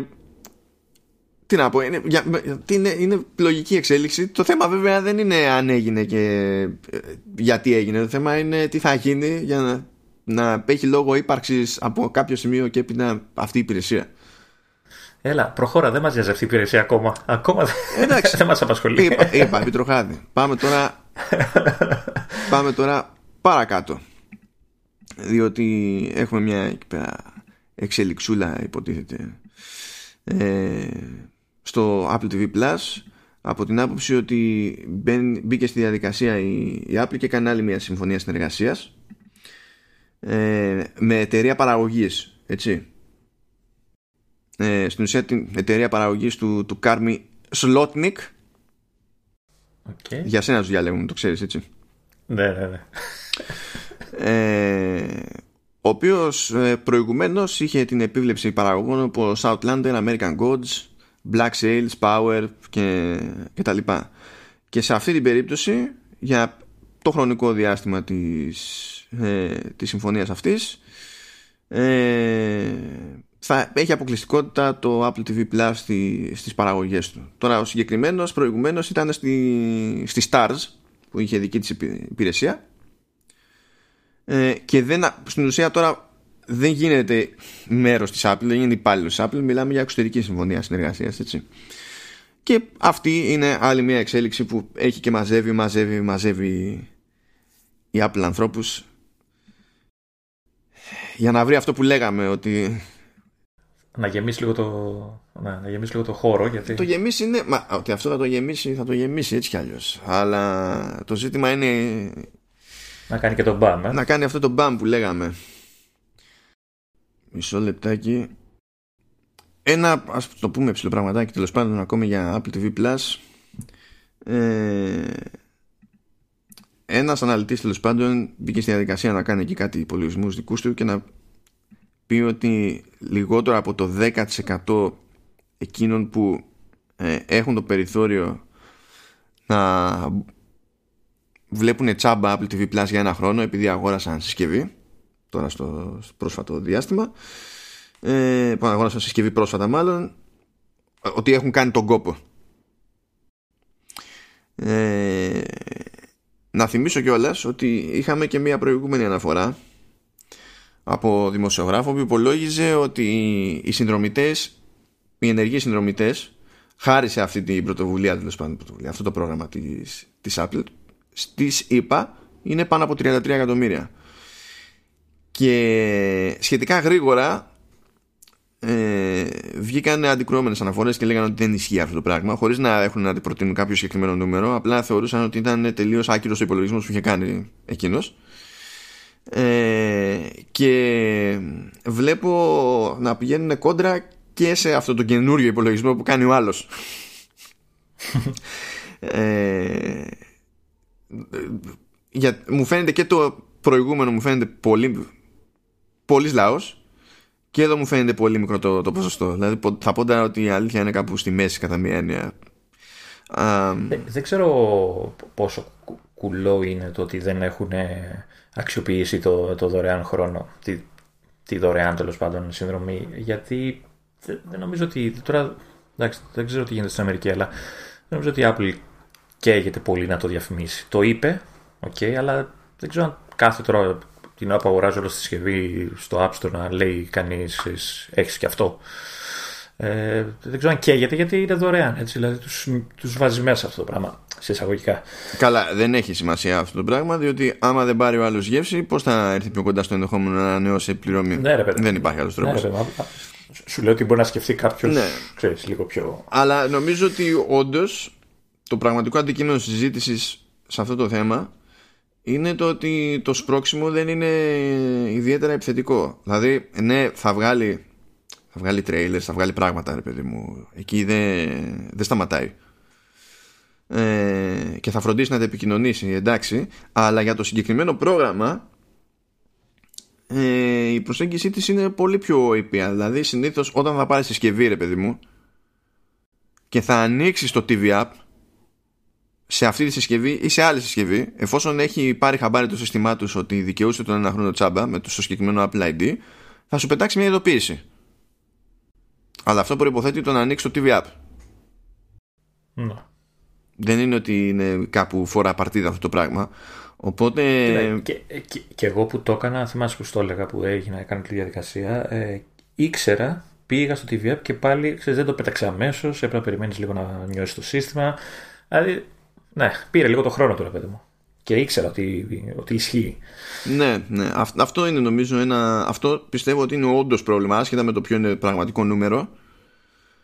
Ε, νομίζω ότι δεν το επικοινωνεί επαρκώς η, η Apple ότι παίζει ρε παιδί μου αυτό το 12 μήνο το, το τσαμπε Γιατί τώρα, κακά τα ψέματα, άμα πεις στον άλλο, κοίταξε να δεις τσάμπα, δηλαδή στη χειρότερη θα σου πει γιατί όχι. Ε, ναι, τσάμπα. Λέξη κλειδί, έτσι. Ναι, δηλαδή, ε, θα γυρίσει και να σου πει, ναι, αλλά γιατί να, τα, γιατί να δω τσάμπα εφόσον είναι λίγο το περιεχόμενο; Τι εννοείς γιατί να το δεις τσάμπα εφόσον είναι λίγο το περιεχόμενο; Είναι τσάμπα, ρε φίλε. Ε, ε, δεν ξέρω αν φταίει και το ότι είναι λίγο θολό το πότε λύγει αυτή η προσφορά. Γιατί κάπου διάβαζα ότι ε, από τη στιγμή που της αγοράς έχεις δύο μήνες περιθώριο για να την ενεργοποιήσεις κάπου είναι λίγο μπερδεμένο και αυτό. Και ο άλλος μπορεί να λέει εντάξει, μόνο θα την ενεργοποιήσω πιο μετά. Ξέρεις, για να πιάσει λίγο παραπάνω. Ε, να πάει πιο μακριά, που θα έχει γεμίσει και περιεχόμενο και τέτοια. Και ξέρεις, κάποιοι μπορεί να μείνουν ε, στην απέξω επειδή θα τελειώσει το, το διάστημα που ενεργο, της ενεργοποίησης. Ναι, φαντάζομαι παίζει και αυτό, αλλά ξέρω εγώ, αυτό προποθέτει, ξέρεις, ακόμα και να μην έχεις πάρει χαμπάρι καθόλου, να μην ανοίξεις το TV app ούτε από περιέργεια, ε, παρότι ειδικά σε Mac τουλάχιστον είναι καινούριο πράγμα και στην εγκατάσταση του, του Καταλίνα στο βάζει και στο dock. Ναι. ε, και ξέρω εγώ γίνεται και σιγά σιγά προχωράνε και εμφανίστηκε η εφαρμογή ξέρω εγώ σε περισσότερες τηλεοράσεις από τους γνωστούς κατασκευαστές. Θα πεις ξέρω εγώ Α, εμφανίστηκε αυτό το... Τέλος πάντων. ε, δεν μπορώ να το ζυγίσω τώρα εγώ και ειδικά αυτό το πράγμα γιατί εσύ και εγώ είμαστε τύποι που μόλις δούμε κάτι που δεν είναι γνώριμο θα πούμε hm, ας πούμε εδώ hm, settings, options hm, ενώ σε άλλους δεν κάνουν register τίποτα ρε παιδί μου. Και πάντα αυτή η περιέργεια καταλήγει σε καλό. Για κάποιον ε. ναι, ναι εντάξει. Πόσες φορές δηλαδή σαν να το πατήσω ναι ναι, ναι. διαλύονται όλα ξέρεις ε, και μιας και είπαμε τώρα για το TV App ε, άρχισε να περπατάει και σε περισσότερες μεριές το, ε, το TV App ύστερα από updates. Τώρα η Sony έκανε ένα βήμα και πέρασε Android 9 AirPlay ε, και HomeKit στη, σε διάφορα μοντέλα OLED. Είναι α9G, α κοίτα τώρα, Αμερική και Ευρώπη έτσι πρόσεξε. Για κάποιο λόγο ρε παιδί μου στη μία μεριά η τηλεόραση λέγεται α9G και στην άλλη μεριά α-G9 έτσι. Είναι, είναι από τις περιπτώσεις που λες θα ήθελα, θα ήθελα να ρωτήσω κάποιον γιατί. Είναι σαν, τη, σαν τις ημερομηνίες δε, που στην Αμερική τους γράφουν ανάποδα έτσι. Ναι, το και. Ε, παρότι έγινε τώρα όλη αυτή η τράμπα με τη... με τη Sony δεν έχει περάσει ακόμη το, το TV App. Φαντάζομαι το περιμένουμε αυτό for something. Ε, ή το περάσανε ήδη. Έχω μπερδευτεί πλέον γιατί είναι και διαφορετικές ανακοινώσεις για Αμερική και Ευρώπη. Όταν ανακοινώνουν ότι περνάει, δεν ανακοινώνουν στάνταρ ημερομηνία και μετά ελπίζεις και περιμένεις για το, για το update. Εκεί που είναι πιο συγκεκριμένα τα πράγματα είναι στην περίπτωση της LG ε, που στην ουσία με αναβάθμιση των τηλεοράσεων της τουλάχιστον για μοντέλα του 2019 γιατί τα μοντέλα του 2020 θα υποστηρίζονται έτσι κι αλλιώς. Ε, υποστηρίζει από σήμερα βασικά δηλαδή 5 Φεβρουαρίου ε, διάφορα της μοντέλα και προσθέτει το TV App σε 80 και πλέον χώρες κάτι τέτοιο. Δηλαδή κάνανε κάνανε χώσιμο μαζικό. Και τώρα εδώ πέρα στην ουσία κάτσα εδώ και το, και το press release ε, μπαίνει Apple TV App AirPlay 2 και HomeKit σε, όλα, σε όλα τα μοντέλα OLED του 2019 ε, Δια, δια, διαβάζεις το, το press release της LG που μου περιέγραφες πριν ξεκινήσουμε; Ναι απλά καθυστερώ διότι πρέπει να το μετατρέψω πρέπει να, αυτά τα ελληνικά να τα μετατρέψω πραγματικά ελληνικά μες στο μυαλό μου Γιατί η, η σύνταξη, ναι, εντάξει. It leaves a lot to be desired. Ναι, είναι αυτό. Είναι, okay. είναι, είναι μια περιπέτεια. ναι, ναι, ναι. Είναι ένας πόνο τέλος πάντων σε διάφορα επίπεδα. Ε, περνάει αυτή η αναβάθμιση λοιπόν σε όλα τα μοντέλα OLED του 2019 ε, αλλά και σε μοντέλα NanoCell αναφέρονται συγκεκριμένα οι σειρές SM9X και SM8X και υποτίθεται ότι μέσα στο επόμενο διάστημα η εφαρμογή Apple TV ε, θα έρθει και στη σειρά UHD που υποτίθεται ότι μπορεί να λέγεται έτσι και να παραπέμπει σε ανάλυση αλλά για την LG μία σειρά είναι η OLED, μία σειρά είναι η NanoCell ασχέτως ανάλυσης προφανώς και εγώ είναι 4K και τέτοια αλλά έχει και μία σειρά που η κωδική της ξεκινάνε από UHD ε, και υποτίθεται ότι μέσα στο επόμενο διάστημα θα έρθει στις σειρές UM7X και UM6X. Τώρα υποτίθεται ότι για πιο μετά ακόμη ε, έπονται μοντέλα του 2018 και αυτά φέτος αλλά ακόμα είναι άγνωστο το ποια θα είναι αυτά τα μοντέλα. Αλλά όσοι έχουν τα πράγματα πάνω κάτω καλύπτονται ας πούμε ε, τηλεοράση του 19 η, η τηλεόραση του 2020 το έχουν όλα αυτό στην τσέπη και περιμένουμε να μάθουμε το, το εξτραδάκι από τις προπέρσινες.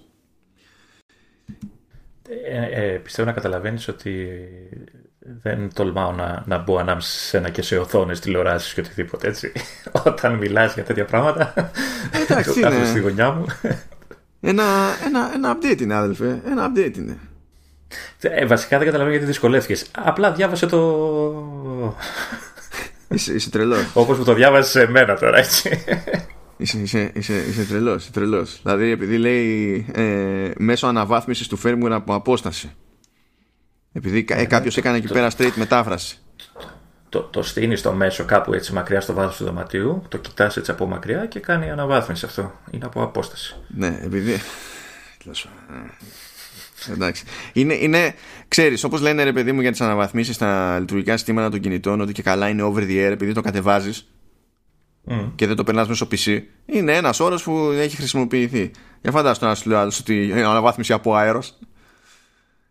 Γιατί, όπως λέμε σαλαμάκι αέρος. ναι, αλλά αυτό, ναι, αλλά έχετε στο έδαφος, όπου είναι αναβάθμιση αέρος εδάφους.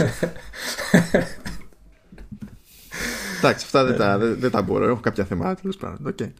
Έλα, έλα. Άστα αυτά που σε στεναχωρούν. Πάμε να διασκεδάσουμε τώρα. Πάμε να διασκεδάσουμε. Πάμε γιατί είχαμε προσθήκη στο Apple Arcade και υποσχεθήκαμε ότι θα μπαίνουμε στην εργασία να ασχολούμαστε πλέον με τις προσθήκες στο Apple Arcade.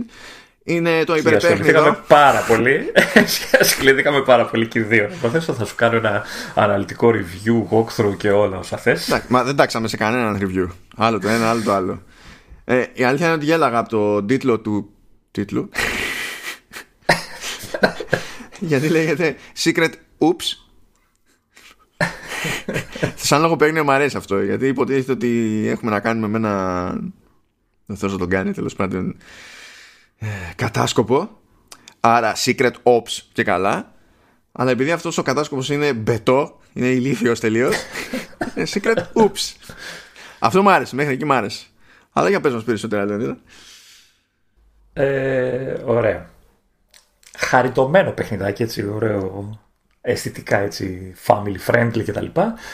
Ε, έχεις υποτίθεται σε κάθε επίπεδο πρέπει ο, αυτός ο κατάσκοπος να διασχίσει μια διαδρομή από το α στο β και αυτή η διαδρομή βέβαια είναι γεμάτη με παγίδες και εμπόδια ε, και επειδή είναι ιδιαίτερης ευφυΐας, ε, ο παίκτης καλύτερα τον βοηθήσει να ξεπεράσει αυτέ αυτές τις παγίδες. όπου, όπου, λέει, ε, όπου λέμε ιδιαίτερης ευφυΐας, εννοούμε ότι το μόνο που ξέρει να κάνει είναι να προχωράει ευθεία και να στρίβει. Ναι, οι παλιότεροι θα θυμηθούν τα, τα Lemmings. Ναι. Μίλα λίγο γιατί έχει κλείσει η φωνή μου και δεν ξέρω αν θα με απολαύσουν. Ε. Δεν είπαμε με τραγουδά στο μπάνιο. Ναι. Δεν είπαμε να προστατεύεις τις φωνητικές χορδές.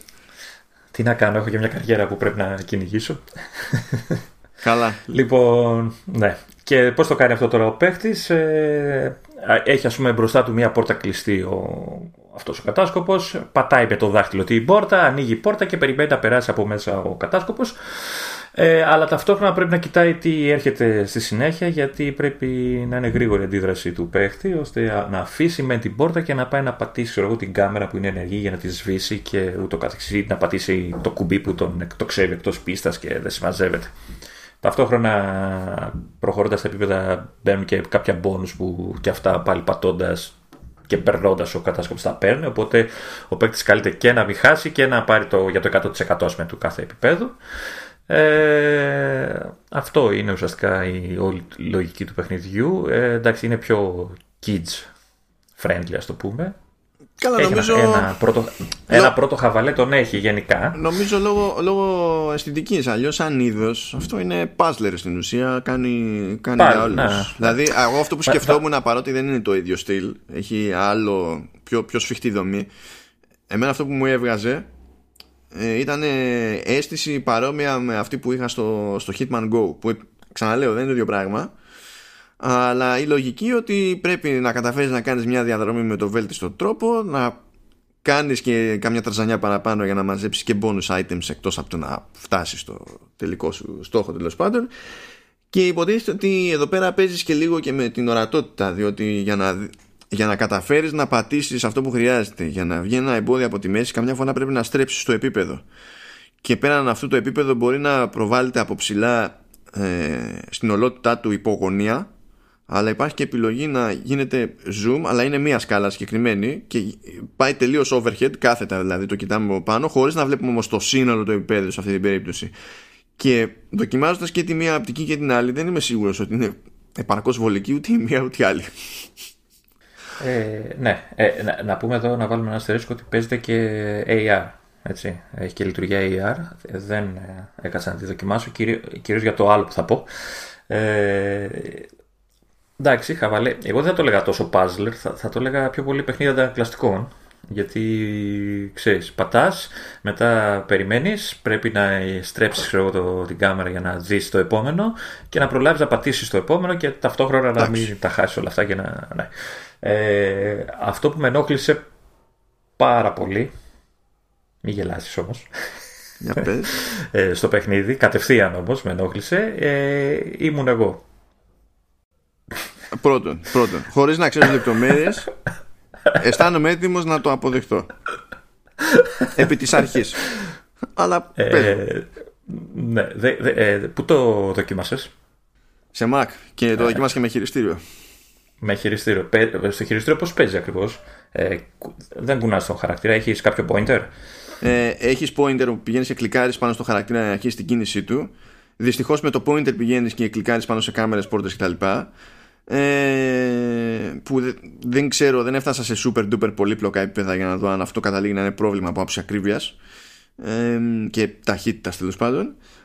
Ε, και το άλλο είναι ότι όταν πρέπει να κόψεις κάτι δέσμες laser που έχει που είναι σαν εμπόδιο, σου έχει συγκεκριμένο πλήκτρο να το κρατάς πατημένο, ας πούμε, για να είναι OK. Και αντίστοιχα, όταν θα γυρίσεις και πρέπει να πατήσεις κάτι, θα γυρίσει στο επίπεδο και πρέπει να βγάλεις κάποιες άλλες ακτίνες από τη μέση, από ό,τι βλέπω συνηθίζει να χρησιμοποιεί ακριβώς το ίδιο πλήκτρο, ώστε να σε αναγκάσει να γυρίσεις εγκαίρω και να το ξαναπατήσεις αντί να πεις ότι εντάξει το έχουμε σίγουρο το προηγούμενο εμπόδιο και βλέπουμε. Πατάω κάτι άλλο και κανονίζουμε για το επόμενο. Λοιπόν, εγώ το δοκίμασα σε, iPhone, σε iPad κυρίως. Ε, το παιχνίδι παίζει ε, κάθετα μόνο δεν έχει οριζόντια ε, πώς το πεις κάμερα προβολή ε, που εντάξει, OK. Okay. Ε, το θέμα είναι το εξής. Και γιατί είπα ότι το, το μεγαλύτερο, η μεγαλύτερη ενόχληση ήμουν εγώ ίδιος. Ε, στο touch, όταν πατάς ένα εμπόδιο, για να το πατήσεις πρέπει να βάλεις το δάχτυλό σου πάνω στην οθόνη. Σωστά. Ναι. Το θέμα είναι ότι όταν βάζεις το δάχτυλό στην οθόνη, απλά δεν βλέπεις τι γίνεται κάτω από το δάχτυλό σου. Που σημαίνει ότι πρώτον, ε, πολλές φορές ε, νομίζω ότι το έχεις πατήσει και δεν το έχεις πατήσει. Καμιά, βέβαια, σου επισημαίνεται με ένα κύκλο το, όταν το πατάς, οπότε καταλαβαίνεις ότι ενεργοποιήθηκε. Αλλά κυρίως ε, δεν βλέπεις αν έχει περάσει ο χαρακτήρας από το εμπόδιο. Δηλαδή, ε, πατάς εσύ το, το διακόπτη που τον εξφεδονίζει εκτός πίστας, το κρατάς πατημένο. Όσο το κρατάς, δεν βλέπεις που είναι ο διακόπτης, δεν βλέπεις τίποτα εκεί γύρω. Περιμένεις να περάσει ο χαρακτήρας, εξαφανίζεται κάτω από το δάχτυλό σου και τώρα λες. Πέρασε, δεν πέρασε, γιατί και το, και το λέω ε, υποτίθεται ότι περιμένεις να το δεις, να εμφανίζεται από την άλλη μεριά, αλλά όταν τα, τα χρονικά περιθώρια είναι στενά, ξέρεις, σε πιάνει άγχος, παιδί μου, και μπορεί να το αφήσεις γρήγορα. Οπότε ναι, ουσιαστικά ναι. δεν βλέπεις και κινείσαι λίγο στα τυφλά. Ε, και αυτό πει σε iPad. Πολλές φορές έχω. Σε, σε iPad, ναι, ε, το οποίο επειδή, ε, ε επειδή κιόλας ε, πολλές φορές πρέπει να, να πατήσεις, να στρέψεις μετά κατευθείαν την κάμερα, να πατήσεις πάλι κάτι άλλο και αυτά, σημαίνει ότι πρέπει να το έχεις στα πόδια σου ή κάπου σε ένα τραπέζι, δεν, δεν μπορείς να το κρατάς. Καλά, γιατί εντάξει, θα, φύγουν όλα, θα φύγουν όλα μαζί. Αυτό είναι γενικότερα ναι. θέμα. Ναι, απλά αν σε ζορίζει έτσι, αν έχεις θέμα ορατότητας, δηλαδή στο iPad που τέλος πάντων έχει και μερικές ίντσες παραπάνω, σε τηλέφωνο που δεν προλαμβάνω, δεν πρέπει να είναι φιάλτη. Ε, το, το, έβαλα τώρα λίγο πριν ξεκινήσουμε. Άνοιξα λίγο στο iPhone να το δω. Ε, έκανα γύρω στο 1,5 λεπτό να, να δω πού είναι ο χαρακτήρας για να τον πατήσω να ξεκινήσει. δεν, έβλεπα, δεν έβλεπα τίποτα. και μιλάμε σε πλάς, έτσι. ναι, εντάξει, αυτό δεν ναι, είναι. Ακούγεται λίγο ατυχές σενάριο το να παιχτεί αυτό στο, στο τηλέφωνο. Εγώ δεν έχω κανένα πρόβλημα που η ιδανική πλατφόρμα για αυτό το παιχνίδι είναι ο Mac. Δεν να, είναι, να γιατί από αυτά, που άκουσα, από αυτά που άκουσα με το, με το χειριστήριο δεν νομίζω ότι και το, δεν, δεν ξέρω με ποντίκι αν είναι καλύτερα. Αν, αν υποστηρίζεις ποντίκι. Ε, για την ταχύτητα που θα χρειαστεί αργότερα. Ε, Τέλος πάντων. Anyway. Πάλι λοιπόν, πάντως έτσι για λίγο έχει το γούστο του. Μπορείτε να κάνετε μια δοκιμούλα εκεί πέρα. Έτσι κι αλλιώς, αν έχετε σύνδρομη, γιατί να μην κάνετε δοκιμούλα. Θα, θα το δω πάντως και σε AR. Θέλω να δω πώς το έχουν σκεφτεί. Γιατί ναι. Ε, θα θέλεις μια flat επιφάνεια για να εμφανίζεται πάνω το επίπεδο και θα πηγαίνεις πέρα εδώ τη συσκευή για να το δεις από οποιαδήποτε γωνία. Λογικά θα έχει πλεονέκτημα σε ορατότητα. Αλλά ναι, το AR έχει το πρόβλημα ότι δεν είναι για χόρταση. Κρατά μια συσκευή συνέχεια στον αέρα, ας πούμε, και πηγαίνεις πέρα εδώ. Και ταυτόχρονα πρέπει να πατάς και συγκεκριμένα σημεία. Ναι, τέλος πάντων. Okay. Θα το... δεν νομίζω ότι λειτουργεί σωστά. Α, ε, θα έχει και, έχει και multiplayer, έτσι. Δεν είχα την ευκαιρία να το, να το δοκιμάσω, αλλά έχει και multiplayer. Okay. Αυτά. Α, μιας και το πες, δεν το ξέρεις αυτό. Ε, έχει τέτοιο. Έχει ειδική ρύθμιση ε, περί απορρίτου για το multiplayer. Ε, και δεν είναι το μόνο, το είδα και, και αλλού. Πού το είδα, το είδα στο, στο Battle Royale το είδα. Ναι, έχει, έχει local multiplayer και όταν πας να ξεκινήσεις πρώτη φορά multiplayer, αν πας στις ρυθμίσεις που έχει εκεί πέρα συγκεκριμένη ρύθμιση, σου λέει ότι επειδή για να λειτουργήσει το multiplayer πρέπει να, είναι, να συνδεθείς με άλλες συσκευές με το Wi-Fi ε, σου λέει ακριβώς ότι χρησιμοποιούμε τα δεδομένα αυτά για να καταφέρει να συνδεθούν οι παίκτες μεταξύ τους και να παίξουν αλλά δεν κρατάμε ξέρω εγώ άλλα δεδομένα κτλ και, και είσαι ok με αυτό ή δεν είσαι ok. Άμα δεν είσαι ok, τότε δεν θα, θα πενεργοποιήσουμε το multiplayer στην ουσία, γιατί δεν γίνεται αλλιώς. Άμα είσαι ok, τότε ok, μπορείς να παίξεις multiplayer. Και τώρα, Λεωνίδα. Ναι, απειλητικός ακούγεσαι. Ήρθε η ώρα για το Fantastical που βγήκε η νέα του έκδοση τόσο κοντά στην ηχογράφηση του προηγούμενου επεισοδίου που δεν γινόταν να πούμε τίποτα που τη τύχη.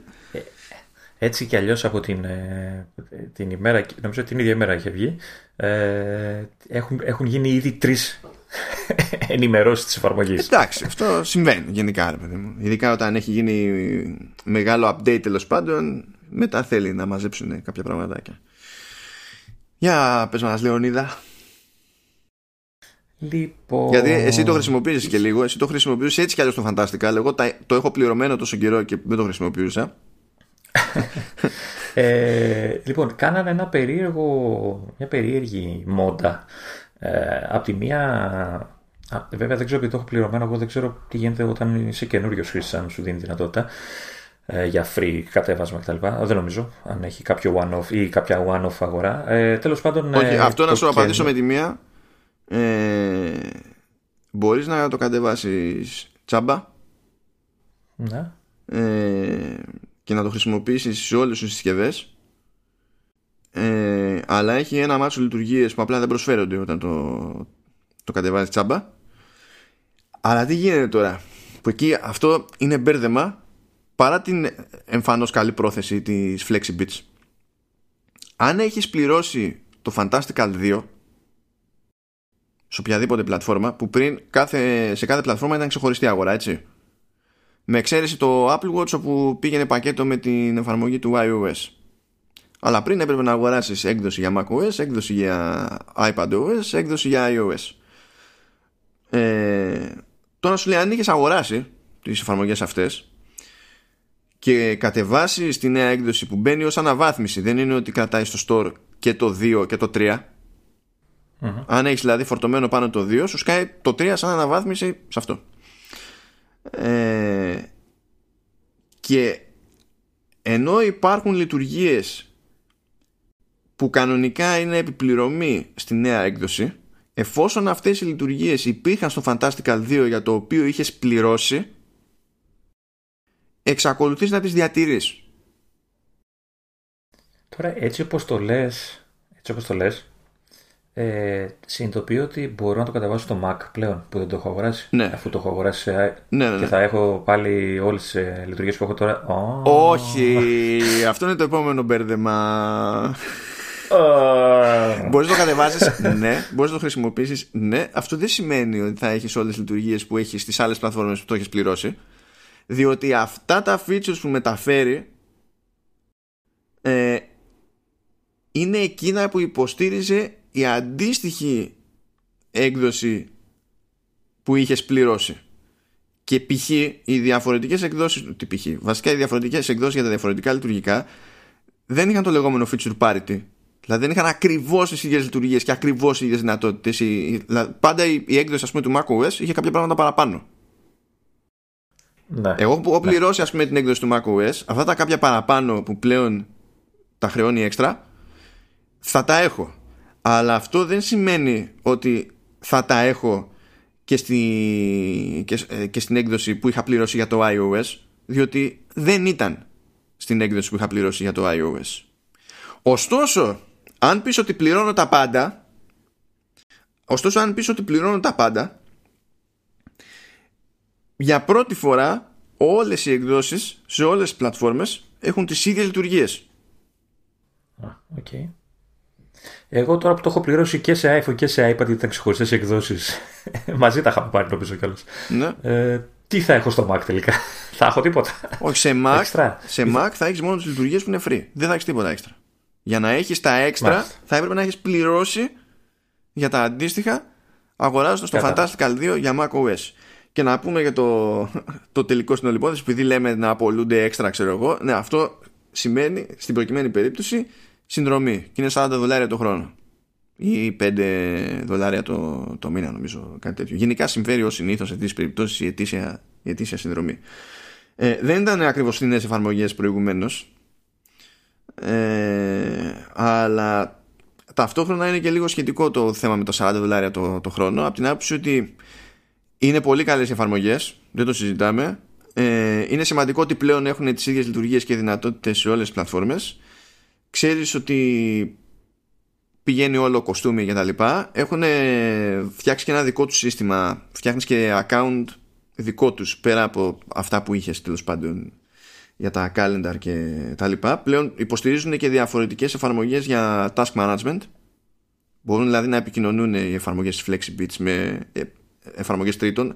Είναι και το Reminders της Apple εντάξει γι' αυτό έχει υποστήριξη αλλά νομίζω ε, έχει βάλει και το To Do και κάποια άλλα ώστε να γίνεται να έχεις μια κεντρική διαχείριση ακόμα και αν δεν είσαι ξέρεις μόνος στο, στις εφαρμογές της standard της Apple.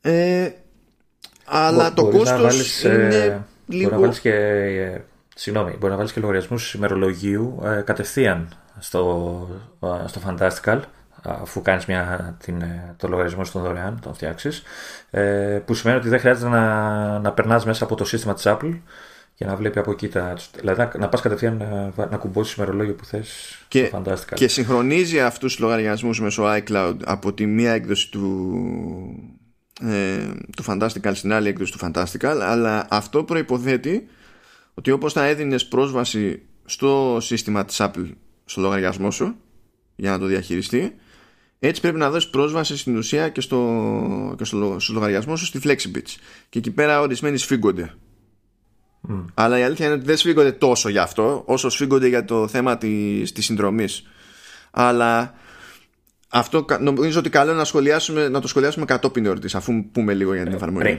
Πριν, πριν, πριν συνεχίσει να πω για, για έτσι, ακρίβεια περισσότερο, για χάρη ακριβίας, ότι οι συνδρομές είναι 5,50, 5,49 ευρώ μηνιαίως και 43,99 ετησίως. Okay.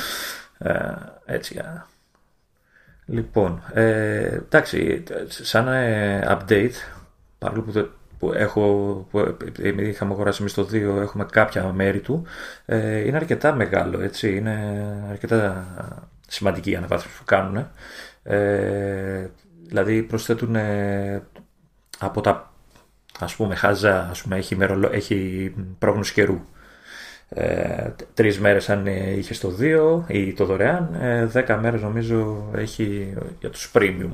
Ναι, γιατί ε, η υπηρεσία που χρησιμοποιεί, αυτό πρώτα και το διάβασα, είναι η υπηρεσία AccuWeather που για τη FlexiBits που τραβάει δεδομένα από AccuWeather για να τις δείχνει σε σένα ε, δεν είναι δωρεάν η πληροφορία αυτή. Δίνει λεφτά στην AccuWeather. Να. Ε, έχει αλλάξει το look. Έχει αλλάξει το look ε, και στο iPhone το UI γενικά. Ε, κυρίως όμως το iPad που το είχα πιο πρόχειρο, ε, ενώ μέχρι τώρα ακολουθούσε λίγο τη λογική του iPhone, ε, άσπρο πάνω, μαύρο κάτω, έτσι εσύ που το έχεις ξέρει τι ναι. ε, πλέον έχει γίνει αριστερά-δεξιά. Και έχεις αριστερά τα συγκεντρωτικά τη λίστα με, τη, με τις εργασίες της εβδομάδας εγώ, του μήνα κτλ. σε λίστα και από πάνω έχεις το ημερολογιάκι το μικρό και δεξιά έχεις την ε, ανάλυση, ας πούμε το week view, το το, οτιδήποτε. Ε, το οποίο βολεύει πάρα πολύ στο iPad ε, όταν το κρατάς οριζόντια. Όταν το κρατάς κάθα είναι λίγο πιο πυγμένα τα πράγματα, ε, αλλά οριζόντια είναι πολύ καλό. Ε, τι άλλο πρόλαβα να δω. Έχουν αλλάξει και αρκετά το Watch, την εφαρμογή του Watch. Έχουν βάλει, ε, αν θυμάμαι καλά, δεν το, δεν το φοράω κιόλας αυτή τη στιγμή, ε, τρεις σελίδες ε, και έχει και καιρό. Έχει το Up Next, δηλαδή το επόμενο event. Έχει τα tasks που έχεις βάλει. Ε, και από ό,τι λένε, αλλά αυτό είναι σε premium έκδοση, ότι πλέον ε, λειτουργεί και μέσω LTE 4G, η όλη εφαρμογή και τα syncs και όλα αυτά που κάνει.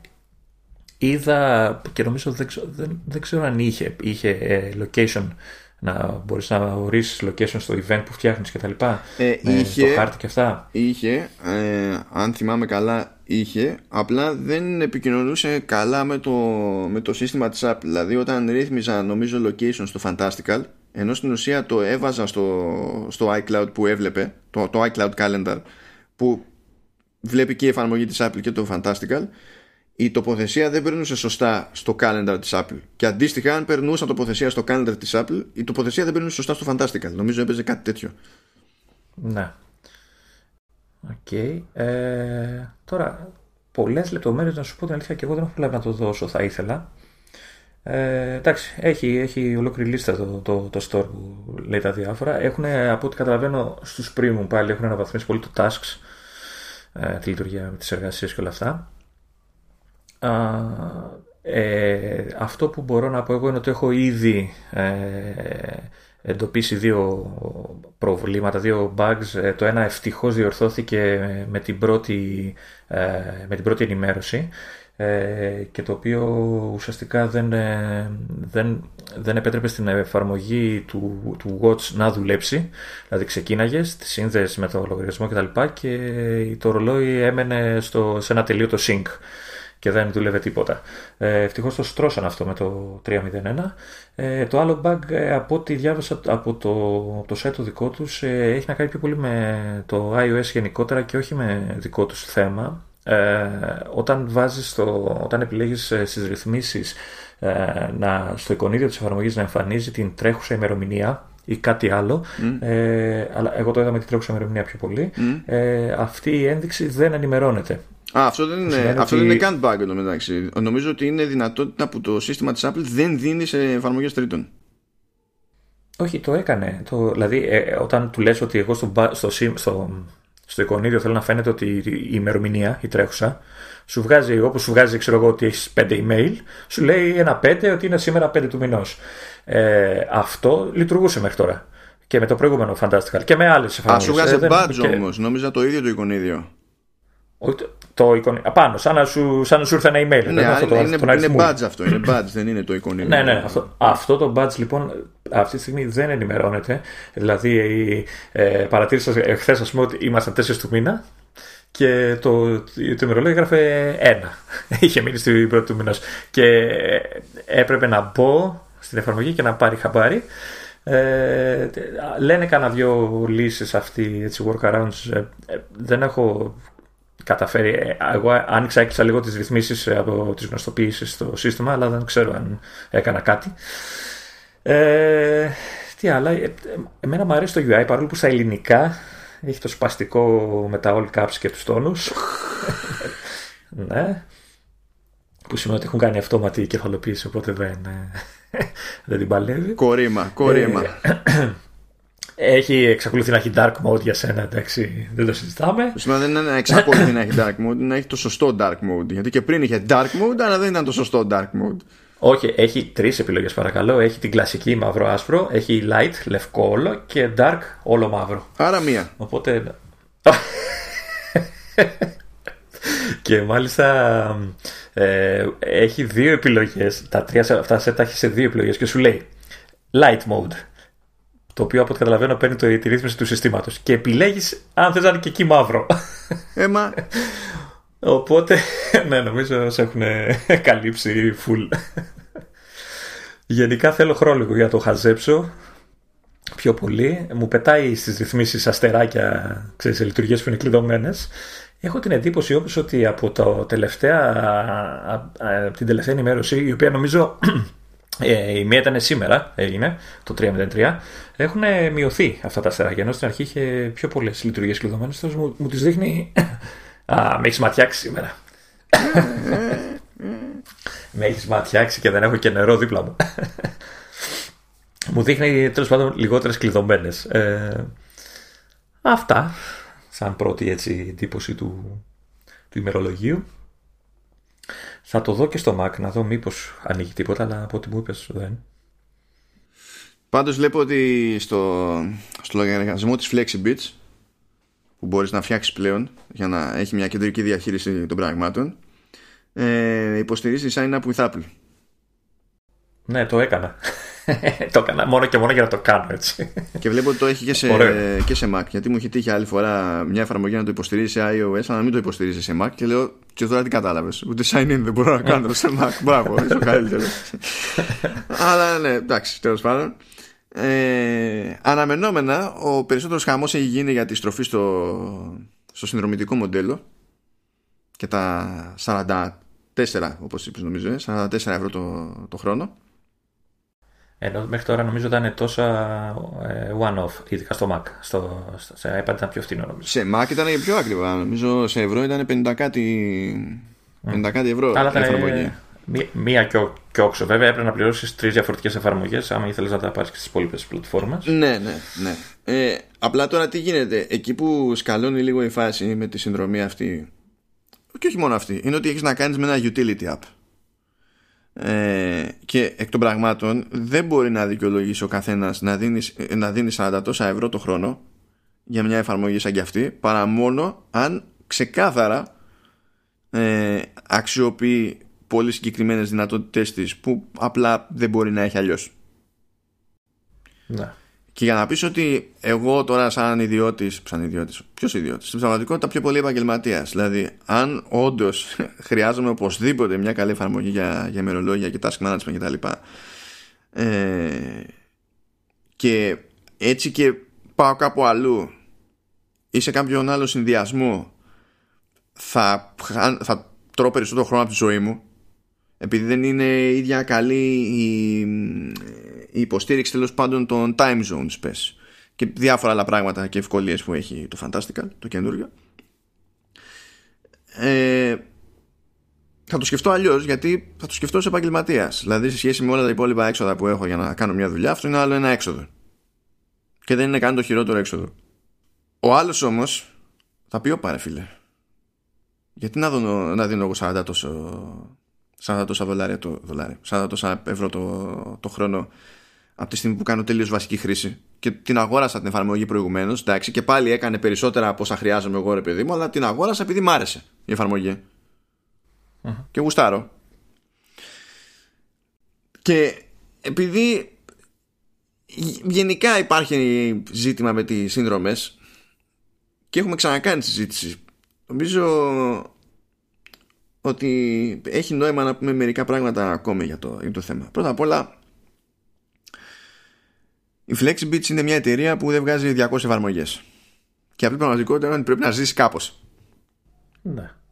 Ε, και όσο έχουν τα πράγματα, πουλάγε μια εφαρμογή σε κάθε πλατφόρμα και για πάρα πολύ μεγάλο χρονικό διάστημα την υποστήριζε έκανε αναβαθμίσεις προσέθετε λειτουργίες και τα λοιπά και από μένα και σένα που την είχαμε πληρώσει δεν έπαιρνε έξτρα λεφτά Που την είχαμε πάρει και σε έκπτωση κιόλας, αν θυμάσαι. Ρε, Είχε ας και την είχαμε προσφορά. πάρει όπως και να είναι. Δίναμε μία φορά λεφτά και είχαμε κάλυψη για χρόνια.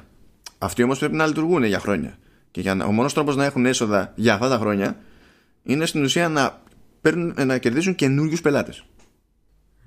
Ή να πεις ότι ε, εσύ που το έχεις πάρει στη μία πλατφόρμα τώρα θα το πληρώσεις και στην άλλη πλατφόρμα. Για να πάρουν κάτι, κάτι ακόμη. Αυτό δεν είναι η καλύτερη φάση. Και δεν είναι η καλύτερη φάση για δύο λόγους. Διότι και, νο- και όλα συνδέονται με την πολιτική της Apple στην πραγματικότητα. Και γι' αυτό νομίζω ότι τόσοι developers κοι- κοιτάζουν προς το συνδρομητικό μοντέλο άσχετα με το αν το κάνουν κέφι ή όχι και γνωρίζοντας ότι πλέον θα, ε, θα φάνε κρά όταν θα πάνε να το κάνουν αυτό το πράγμα. Για ένα διάστημα και σε κάποιο βαθμό θα τρώ, τρως κρά. Είναι στάνταρ πρώτον υπάρχει ειδικά σε iOS και iPadOS υπάρχει πολύ διαστρεβλωμένη αντίληψη για το τι είναι ε, φυσιολογική τιμή για μια εφαρμογή Ναι. Ε, ουσιαστικά καμία εφαρμογή δεν είναι στη σωστή τιμή. Είναι όλες ακριβές. ναι ναι ε, Είναι η αντίληψη εννοώ. Ναι, ναι. Ε, ξεκινάμε από αυτό. Και αυτό έχει ξεκινήσει και από εντάξει, τα πρώτα χρόνια του, του App Store που ήταν άγρια δύση για όλους αλλά κατά μία έννοια είχε δώσει και το κακό παράδειγμα η Apple όταν ξεκινούσε σε αυτή την, την ιστορία ας πούμε όταν έλεγε βγάζω που τώρα το δίνει τσάμπα αλλά λέει βγάζω το GarageBand και το έχω μόνο 5 δολάρια η Apple ε, μπορεί να γυρίσεις και να σου να, μπορεί να γυρίσεις και να μου πουλήσει εμένα το Logic Pro και να μην την ξαναπληρώσω ποτέ, ας πούμε, και να έχω για πάντα αναβαθμίσεις, γιατί είναι η Apple. Δεν περιμένει να ζήσει από αυτό, δεν την ενδιαφέρει. Για, για την Apple το ότι εγώ έχω το Logic Pro είναι ένας τρόπος να με κρατήσει για μεγαλύτερο χρονικό διάστημα στην πλατφόρμα και να μην αναξοπιστήσω. Αυτό είναι άλλο τύπου κέρδος. Μετρείται αλλού και αλλιώς.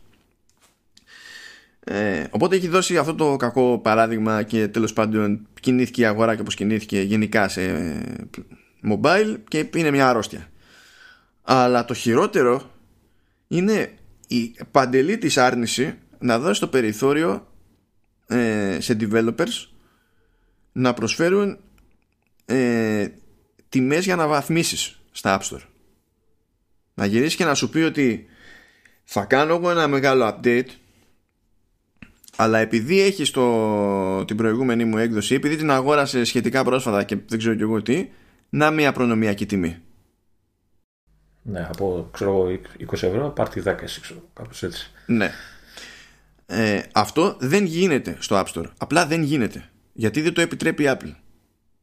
Οπότε, αν πει δεν το γυρίζω σύνδρομη και βάζω μια τιμή, αυτή η τιμή θα είναι για όλους. Ακόμα και αν πει ότι για ένα διάστημα κρατάω μειωμένη τιμή, αυτή, θα είναι η, μειω... αυτή η μειωμένη τιμή θα ισχύει και για αυτούς που την έχουν πληρώσει στο παρελθόν και για τους άλλους που δεν την έχουν πληρώσει ποτέ.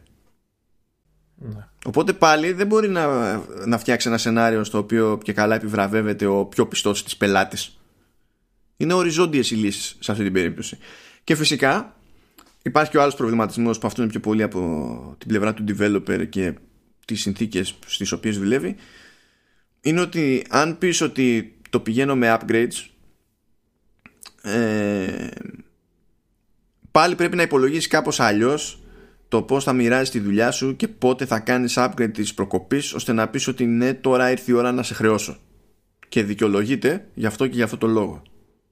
Είναι λίγο πιο δύσκολο δηλαδή να πέσεις μέσα σε, σε αυτό το, το μοντέλο. Απ' την άλλη συνδρομή, μήνας μπαίνει, μήνας βγαίνει, λεφτάκια.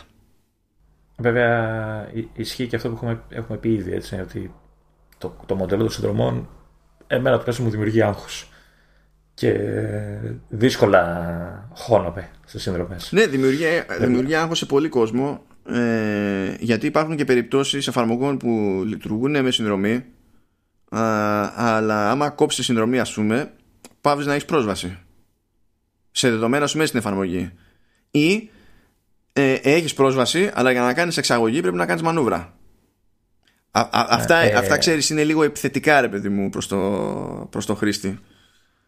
Πάντως η FlexiBits βρήκε μια μέση οδό, χρυσή τόμη ας το πούμε, δηλαδή ε, με την κίνηση που έκανε να δώσει στους παλιούς πελάτες της κάποιες από τις λειτουργίες της καινούργιε ή να διατηρήσω εγώ αυτές που είχαν μέχρι τώρα ε, και ταυτόχρονα να χρεώνει για τα έξτρα. μου φαίνεται σαν μέση οδό αυτό το πράγμα. Δηλαδή... Κοίτα, είναι. Είναι. Και έχει και λογική. Εντάξει. Αλλά ταυτόχρονα δημιουργεί και ένα άλλο πρόβλημα. Εμείς που έχουμε πληρώσει, ξέρω εγώ, όλες τις εκδόσεις, ε, ναι, κληρονομούμε όλες τις λειτουργίες που είχαμε πριν, οπότε δεν θα μας λείψει κάτι από αυτά που είχαμε. Και θα δούμε και το, και το UI να ανανεώνεται ξέρω εγώ και τα λοιπά. OK okay, μπράβο ωραία. Αλλά αυτό σημαίνει ότι δεν έχουμε ακριβώς ίδιες λειτουργίες σε κάθε πλατφόρμα ακόμα και έτσι. Δηλαδή κάτι κάνει έξτρα η μία μπάντα που δεν το κάνει η άλλη και ο μόνος τρόπος να το λύσουμε αυτό είναι να πληρώσουμε συνδρομή για να αποκτήσουμε και άλλα πράγματα βέβαια δεν είναι ότι μόνο και μόνο, αυτό είναι το μόνο κίνητρο ας πούμε για συνδρομή εφόσον όντως μας ενδιαφέρει η εφαρμογή. Αλλά παίζει αυτό το μπέρδεμα. Δηλαδή, το, σου λέει στα δίνω εγώ αυτά και ποντάρουν στο ότι ήξερες ποια ήταν η συμπεριφορά και οι περιορισμοί πριν. Δεν σου βάζω κάποιο καινούριο περιορισμό. Φαντάζομαι σε αυτό ποντάρει. Αλλά αυτό δεν σημαίνει ότι κάνει την, την κατάσταση απλούστερη. Προσπάθησε να βρει όντως ένα πλάνο εκεί πέρα που να φαίνεται δίκαιο και πιστεύω ότι σε μεγάλο βαθμό είναι δίκαιο. Ε, αλλά δεν γίνεται να γλιτώσει το κράτο για τις συνδρομές. Ταυτόχρονα μια εταιρεία τέτοιου μεγέθους είναι δύσκολο να γυρίσει να γλιτώσει και τη στροφή σε συνδρομή. Άμα θέλει να ζήσει τέλος πάντων και όχι να φουντάρει αλλά η ευθύνη ως προς αυτό και τις επιλογές που έχει νομίζω ότι βαραίνει πρωτίστως στην Apple και την πολιτική της. Και υπάρχουν και άλλες περιπτώσεις όπου, δηλαδή, π.χ. το BB Edit. Το BB Edit μπορείς να πας εκτός Mac App Store και να το αγοράσεις με τη μία. Να. Και τέλος. Μπήκε στο Mac App Store όμως και εκεί είναι με συνδρομή. Okay. Γιατί σου λέει ότι από τη στιγμή που και εδώ πέρα μου κρατάει και ποσοστό η Apple ξέρω εγώ ε, οπότε παίρνω λίγο έχω την ίδια τιμή όταν στο πουλάω εγώ απευθείας και την ίδια τιμή στο, στο είχα στο App Store ή θα είχα στο App Store Αυτό σημαίνει ότι μου μένουν λιγότερα λεφτά σε κάθε σενάριο. Ε, δεν πάει έτσι. Δεν βγαίνω έτσι. Και άμα σκάσω στο App Store και πω ότι στο App Store το πουλάω πιο ακριβά από ότι το πουλάω, το πουλάω εγώ απευθείας από το site μου, θα έχω άλλη γκρινιά. Οπότε σου λέει πώς θα βγει νόημα, θα βγει έτσι νόημα. Γιατί, γιατί δεν είναι επαρκώς ευέλικτη η, η πολιτική της Apple. Πολλές φορές για μένα η συζήτηση αυτή εστιάζεται λανθασμένα στο τι ποσοστό κρατάει η Apple. Το πρόβλημα δεν είναι αυτό για μένα όσο είναι οι επιλογές.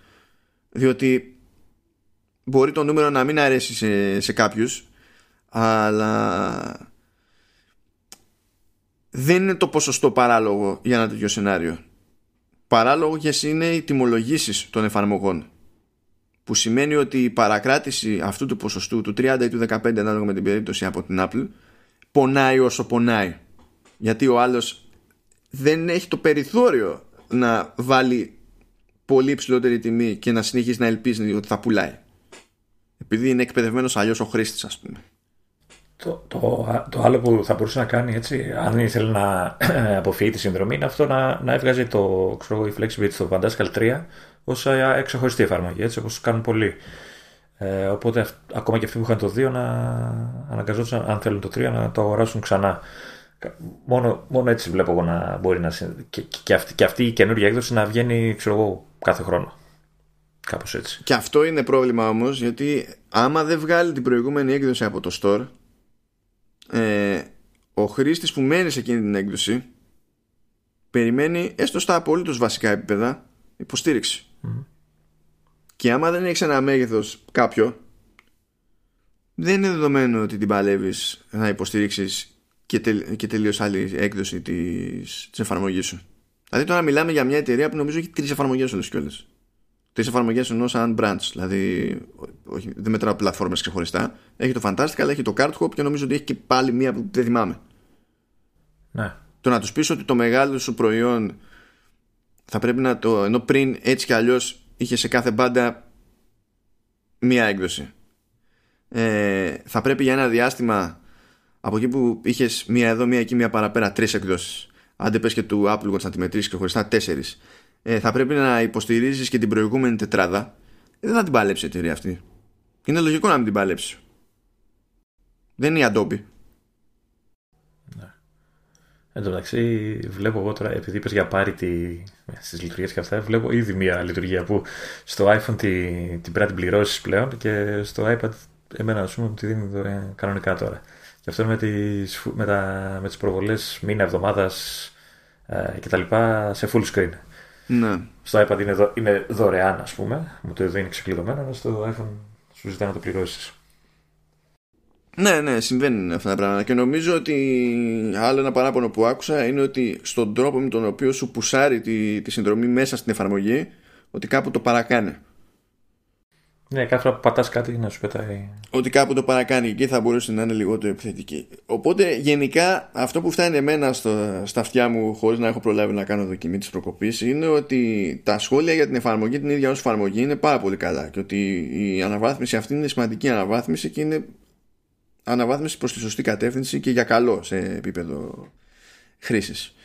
Ε, απλά ταυτόχρονα παίζει και το debate τέλος πάντων με την αλλαγή του, του μοντέλου αυτού που εξαρτάται από πολλές μεριές δυστυχώς. Και βάλει τώρα ότι ξέρεις έτσι είναι και μια εφαρμογή μερολόγιο δηλαδή εδώ δεν μπορείς να κάνεις άλλους χρήστες να δώσουν λεφτά για άλλες εφαρμογές θα πεις έλα αγόρασε ένα ημερολόγιο που το, που το έχει ήδη μέσα από το λειτουργικό ας πούμε κάπως έτσι. Ναι και δεν είναι ότι είναι και μάπα το, το calendar της Apple. OK okay είναι αλλά ναι, είναι ξέρεις λίγο δύσκολο να τον πεις στον άλλο και είναι δύσκολο όταν είσαι κάτι τόσο εξειδικευμένο σε μια κατηγορία που δεν είναι, ας το πούμε, cool. Αναγκαστικά στην ουσία φτάνεις σε ένα σημείο που πρέπει να βασιστείς ε, κυρίως σε αυτούς που σε έχουν περισσότερο ανάγκη στην καθημερινότητά τους.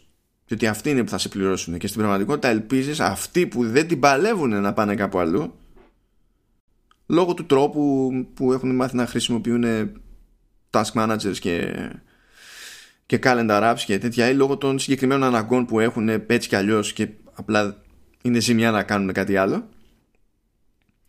ότι αυτή θα είναι αρκετή ώστε να έχεις το περιθώριο να επιβιώνεις στην εταιρεία. Τελικά δεν κατάλαβα, σου άρεσε. Η εφαρμογή. ναι. Αφού δεν προλαβαίνεις να δοκιμάσω στα αλήθεια. Δηλαδή, τώρα, τώρα άνοιξα όσο μιλούσαμε τέλος πάντων, κατέβασα την εφαρμογή για την, την έκδοση για Mac και απλά πρόλαβα και το έτρεξα μία και είμαι στη φάση που πρέπει να φτιάξω account στη Flexibits. δεν έχω κάνει τίποτα. Και ε, υποθέτω ότι έβαλες dark mode. Μα δεν έχω φτάσει καν στις ρυθμίσεις. Δεν είναι, σου λέω, είναι, πρέπει να Είναι φτιάξω δυνατό να μην έκανες το πρώτο πράγμα μετά το dark mode. Αφού πρώτα, πρώτα μου ζητάει να κάνω, τέτοιο, να κάνω sign up. Εσύ. Α, είναι απαραίτητο, δεν θυμάμαι. Κοίτα, επιλογές που έχει εδώ Ε. είναι sign up ή I already have an account. Α, OK. Skip δεν βλέπω. Οπότε. Ναι, είναι, είναι αυτό που είναι. Είναι, είναι, είναι περίεργο. Είναι περίεργο και νομίζω ότι είναι και λίγο. Κατά μία έννοια είναι και λίγο λυπηρό από την άποψη ότι ε, ακόμα και να δείξει την κατανόηση στην εταιρεία μπορεί ως χρήστης να φτάσει σε ένα σημείο που πραγματικά έχει εκτίμηση το προϊόν και ταυτόχρονα δεν μπορείς να δικαιολογήσεις το έξοδο. Ναι. Όντως. Ε, εγώ το έχω κάνει μία φορά να πληρώσω δύο φορές. Ε, Το έχω κάνει μία φορά να πληρώσω δύο φορές. Οκ. μα, μα, μέχρι εδώ μου αρέσει. σε, ε, σε μία περίπτωση έχω πληρώσει δύο φορές ημερολόγιο και ήταν το Calendars 5 όταν είχε κάνει τη μεγάλη του και καλά αναβάθμιση με, το, με την, καινούργια, α, την καινούργια έκδοση που τότε ακόμα δεν ε, παίζανε συνδρομές και απλά ο developer αποφάσισε ότι είναι αρκετά μεγάλο update και το θεωρεί ξέρεις, αυτόνομη εφαρμογή και πληρώσει το ξανά. Με είχε χαλάσει αλλά το έκανα, δεν ξέρω γιατί. Αφού σ' άρεσε η εφαρμογή. Ε, μα. ναι. Ε, τώρα δεν ξέρω αν θα το ξανά έκανα. Το φαντάστηκα ok, ωραίο. Το χρησιμοποιώ. Δεν ξέρω τώρα αν θα. Ε, ε, σίγουρα δεν τη σκέφτομαι καθόλου τη συνδρομή. Ε, να χωθώ. Εντάξει. Δηλαδή αυτά που χρειάζομαι μου τα προσφέρει ήδη. Ε, τώρα αν ε, δεν είχα καθόλου την προηγούμενη έκδοση και ε, η free έκδοση ήταν πολύ περιορισμένη εντάξει, ή θα γίναγα στο native ή θα γίναγα στο calendars 5 ή θα έβρισκα κάποια άλλη δεν, δεν νομίζω ότι θα χωνόμουν εύκολα σε, σε συνδρομή, ειδικά για ημερολόγιο. Ε, εδώ με το ζόρι σκέφτομαι ξέρω, του Parallels ή δεν ξέρω εγώ ποια άλλη συνδρομή έχω και πληρώνω. Δεν, ε, ε, έχω αυτό που έλεγα και την άλλη φορά. Ε, έχω αρνη... όχι αρνητική διάθεση, είναι, είμαι σφιχτός. Ναι, αλλά βλέπεις το, το Parallels εκεί πέρα δεν παίζει η ίδια σκέψη. Ε, Σε ενοχλεί, δεν σε ενοχλεί. Διότι το, το χρειάζεσαι κάθε μέρα. Ξεκάθαρα. Το χρειάζομαι κάθε μέρα. Ε, είναι, είναι λίγο υποχρεωτικό. Είναι υποχρε... Όχι λίγο, είναι υποχρεωτικό. Τελεία. Δηλαδή, χωρίς αυτό δεν μπορώ να δουλέψω. Ε, βέβαια, έχω πάντα τη, τη, τη σκέψη ότι ξέρεις τι, θα, θα ήθελα να, να, να έχω τη δυνατότητα ξέρω εγώ, να μείνω στην παλιά έκδοση, η οποία συνήθως λειτουργεί και σε επόμενα λειτουργικά συστήματα. Ε, και να κάνω skip ένα χρόνο, ξέρω εγώ. Νομίζω δεν σου δίνει καν αυτή τη, τη, τη δυνατότητα. Mm-hmm. Ε, οπότε είναι λίγο και λίγο, ξέρεις, ε, νιώθεις και λίγο το μαχαίρι στο λαιμό με κάτι τέτοια πράγματα. Ε, ναι, όχι, όχι, δεν μπορώ να αλλάξω εύκολα γνώμη για τις συνδρομές. Η αλήθεια είναι αυτή. Είναι περίεργο, δεν ξέρω που θα, που θα κάτσει μπίλια. Εγώ θέλω να κάνει κάτι η Apple να ξεφύγει από τα κολλήματά της. Βέβαια, υπάρχει και το άλλο το θέμα, ότι δεν τη συμφέρει και την ίδια να ξεφύγει από τα κολλήματά της, διότι και από τις συνδρομές που περνάνε μέσα από το App Store κρατάει σωστά. 30% τον πρώτο χρόνο, 15% το δεύτερο. Και αυτά, τα, αυτά που κρατάει από εκεί ε, είναι μέρος του τζίρου των services. Ναι, οπότε επηρεάζει και τα νούμερα. Οπότε το να σπρώχνει developers και χρήστες προς συνδρομές ακόμα και σε αυτό, αυτή την περίπτωση που μιλάμε για εφαρμογές πέραν από τις υπηρεσίες όπως Apple TV Plus και τα λοιπά που είναι άλλο, άλλη νοοτροπία εκεί ε, και αυτό το σπρώξιμο ε, ανεβάζει στην ουσία τα νούμερά της σε, σε services. Και έχει κάνει πολύ συγκεκριμένη επιλογή να ανεβάσει τα νούμερα της services. Αλλά πόσο κατανόηση και να δείξω δεν. Δηλαδή μου φαίνεται κρίμα και άδικο να μην έχει και άλλες εναλλακτικές τέλος πάντων που να δίνεις στους developers σε αυτή την περίπτωση. Και τα ακούνε οι developers έτσι πάνω απ' όλα. Υπάρχουν και αυτοί που τα έχουν κάνει μαντάρα τελείως. έτσι τελείως. Ε, δεν έχουν προσπαθήσει να βρουν ένα ωραίο τρόπο όπως έκανε η Flexibit σε αυτή την περίπτωση ή και να έχουν προσπαθήσει δεν τους έκοψε και τα κάνανε χάλι απίστευτο. Δηλαδή δεν θυμάμαι ποιο ήταν μια εταιρεία με, με mail με mail app. Νομίζω το Airmail. Ε, και δεν είχε προειδοποιήσει κανέναν ότι το γυρνάει σε συνδρομή. Και το έκανε μπαμ σε μια μέρα και ήταν όλοι προετοιμάστοι. Ωραία πρέπει να περάσανε τότε όλοι. Ναι, εκεί πέρα είχε φάει κρά από τους χρήστες, απίστευτο. Και είχε φάει κρά και από τα media, γιατί σου λέει τώρα δεν ήταν χειρισμός αυτός. Δηλαδή, εγώ να σου καταλάβω όσο θέλετε, παιδί μου, αλλά αυτός ο χειρισμός δεν ήταν χειρισμός τροκοπή. Δεν έπρεπε. Απλά. Τέλος πάντων. Αρκετά για αυτή την εβδομάδα, αγαπητοί. Ξεφύγαμε αρκετά πάλι. Ξεφύγαμε γιατί λες να μου κάνεις ένα τέταρτο για τον εκτυπώ δεν το έχει απολογίσει αυτό το πράγμα. Ναι, πάλι εγώ φταίω. Πάλι εγώ φταίω. Εννοείται ότι πάλι είσαι ναι, ναι, καλά. νομίζω ότι αυτό το επεισόδιο θα λέγεται δικαιωματικά Βενιαμίνα Αγαποχάρας. το κέρδισε, το, το κέρδισε. Όλα καλά, το κέρδισε. Oh, φτάσαμε στο τέλος. Ωραία. Να χαιρετήσουμε. Ε; Για εδώ μπορείτε. Εγώ μπορώ, εσύ θες. Για πες, για πες. Λοιπόν, αγαπητοί, για άλλη μια φορά φτάνουμε στο τέλος. Δίνουμε ραντεβού για την επόμενη εβδομάδα. Μέχρι τότε, απλωθείτε. Όχι απλά, δηλαδή είναι... Ήμουν έτοιμος να πω ότι έχει ένα στυλ κονσέρβα τυπικό ρε παιδί μου, καμία φαντασία και φρόντισε να το χειροτερέψει χρησιμοποιώντας ακριβώς το ίδιο αστείο με την προηγούμενη φορά. Όχι, σου είπα, θα, σου είπα στο Facebook, θα στο κάνω trend αυτό. Θα είναι η ατάκα που θα κλείνω. Και εγώ τους σου απάντησα στο Facebook, αγαπητέ Λεωνίδα, θυμάσαι; Κάποια απειλή ήταν, δεν θυμάμαι. ναι, είπα, but I will return like an angry Jesus. Αυτή ήταν η απάντησή μου. Θέλεις, ναι, και καλά. Εντάξει λοιπόν, angry Jesus. θα, γίνω, θα γίνω σαν τον. Ε, Ποιος ήταν ο Στέσταν που έλεγε, τι έλεγε, δεν θυμάμαι. Όχι, δεν θα γίνεις, Λεωνίδα. Γενικά δεν θα γίνεις. Δεν θα γίνεις. Λοιπόν, αυτά. Τι να πω. Την άλλη εβδομάδα. Μην πεις τίποτα. Όχι, όχι, όχι. όχι. Γεια, γεια.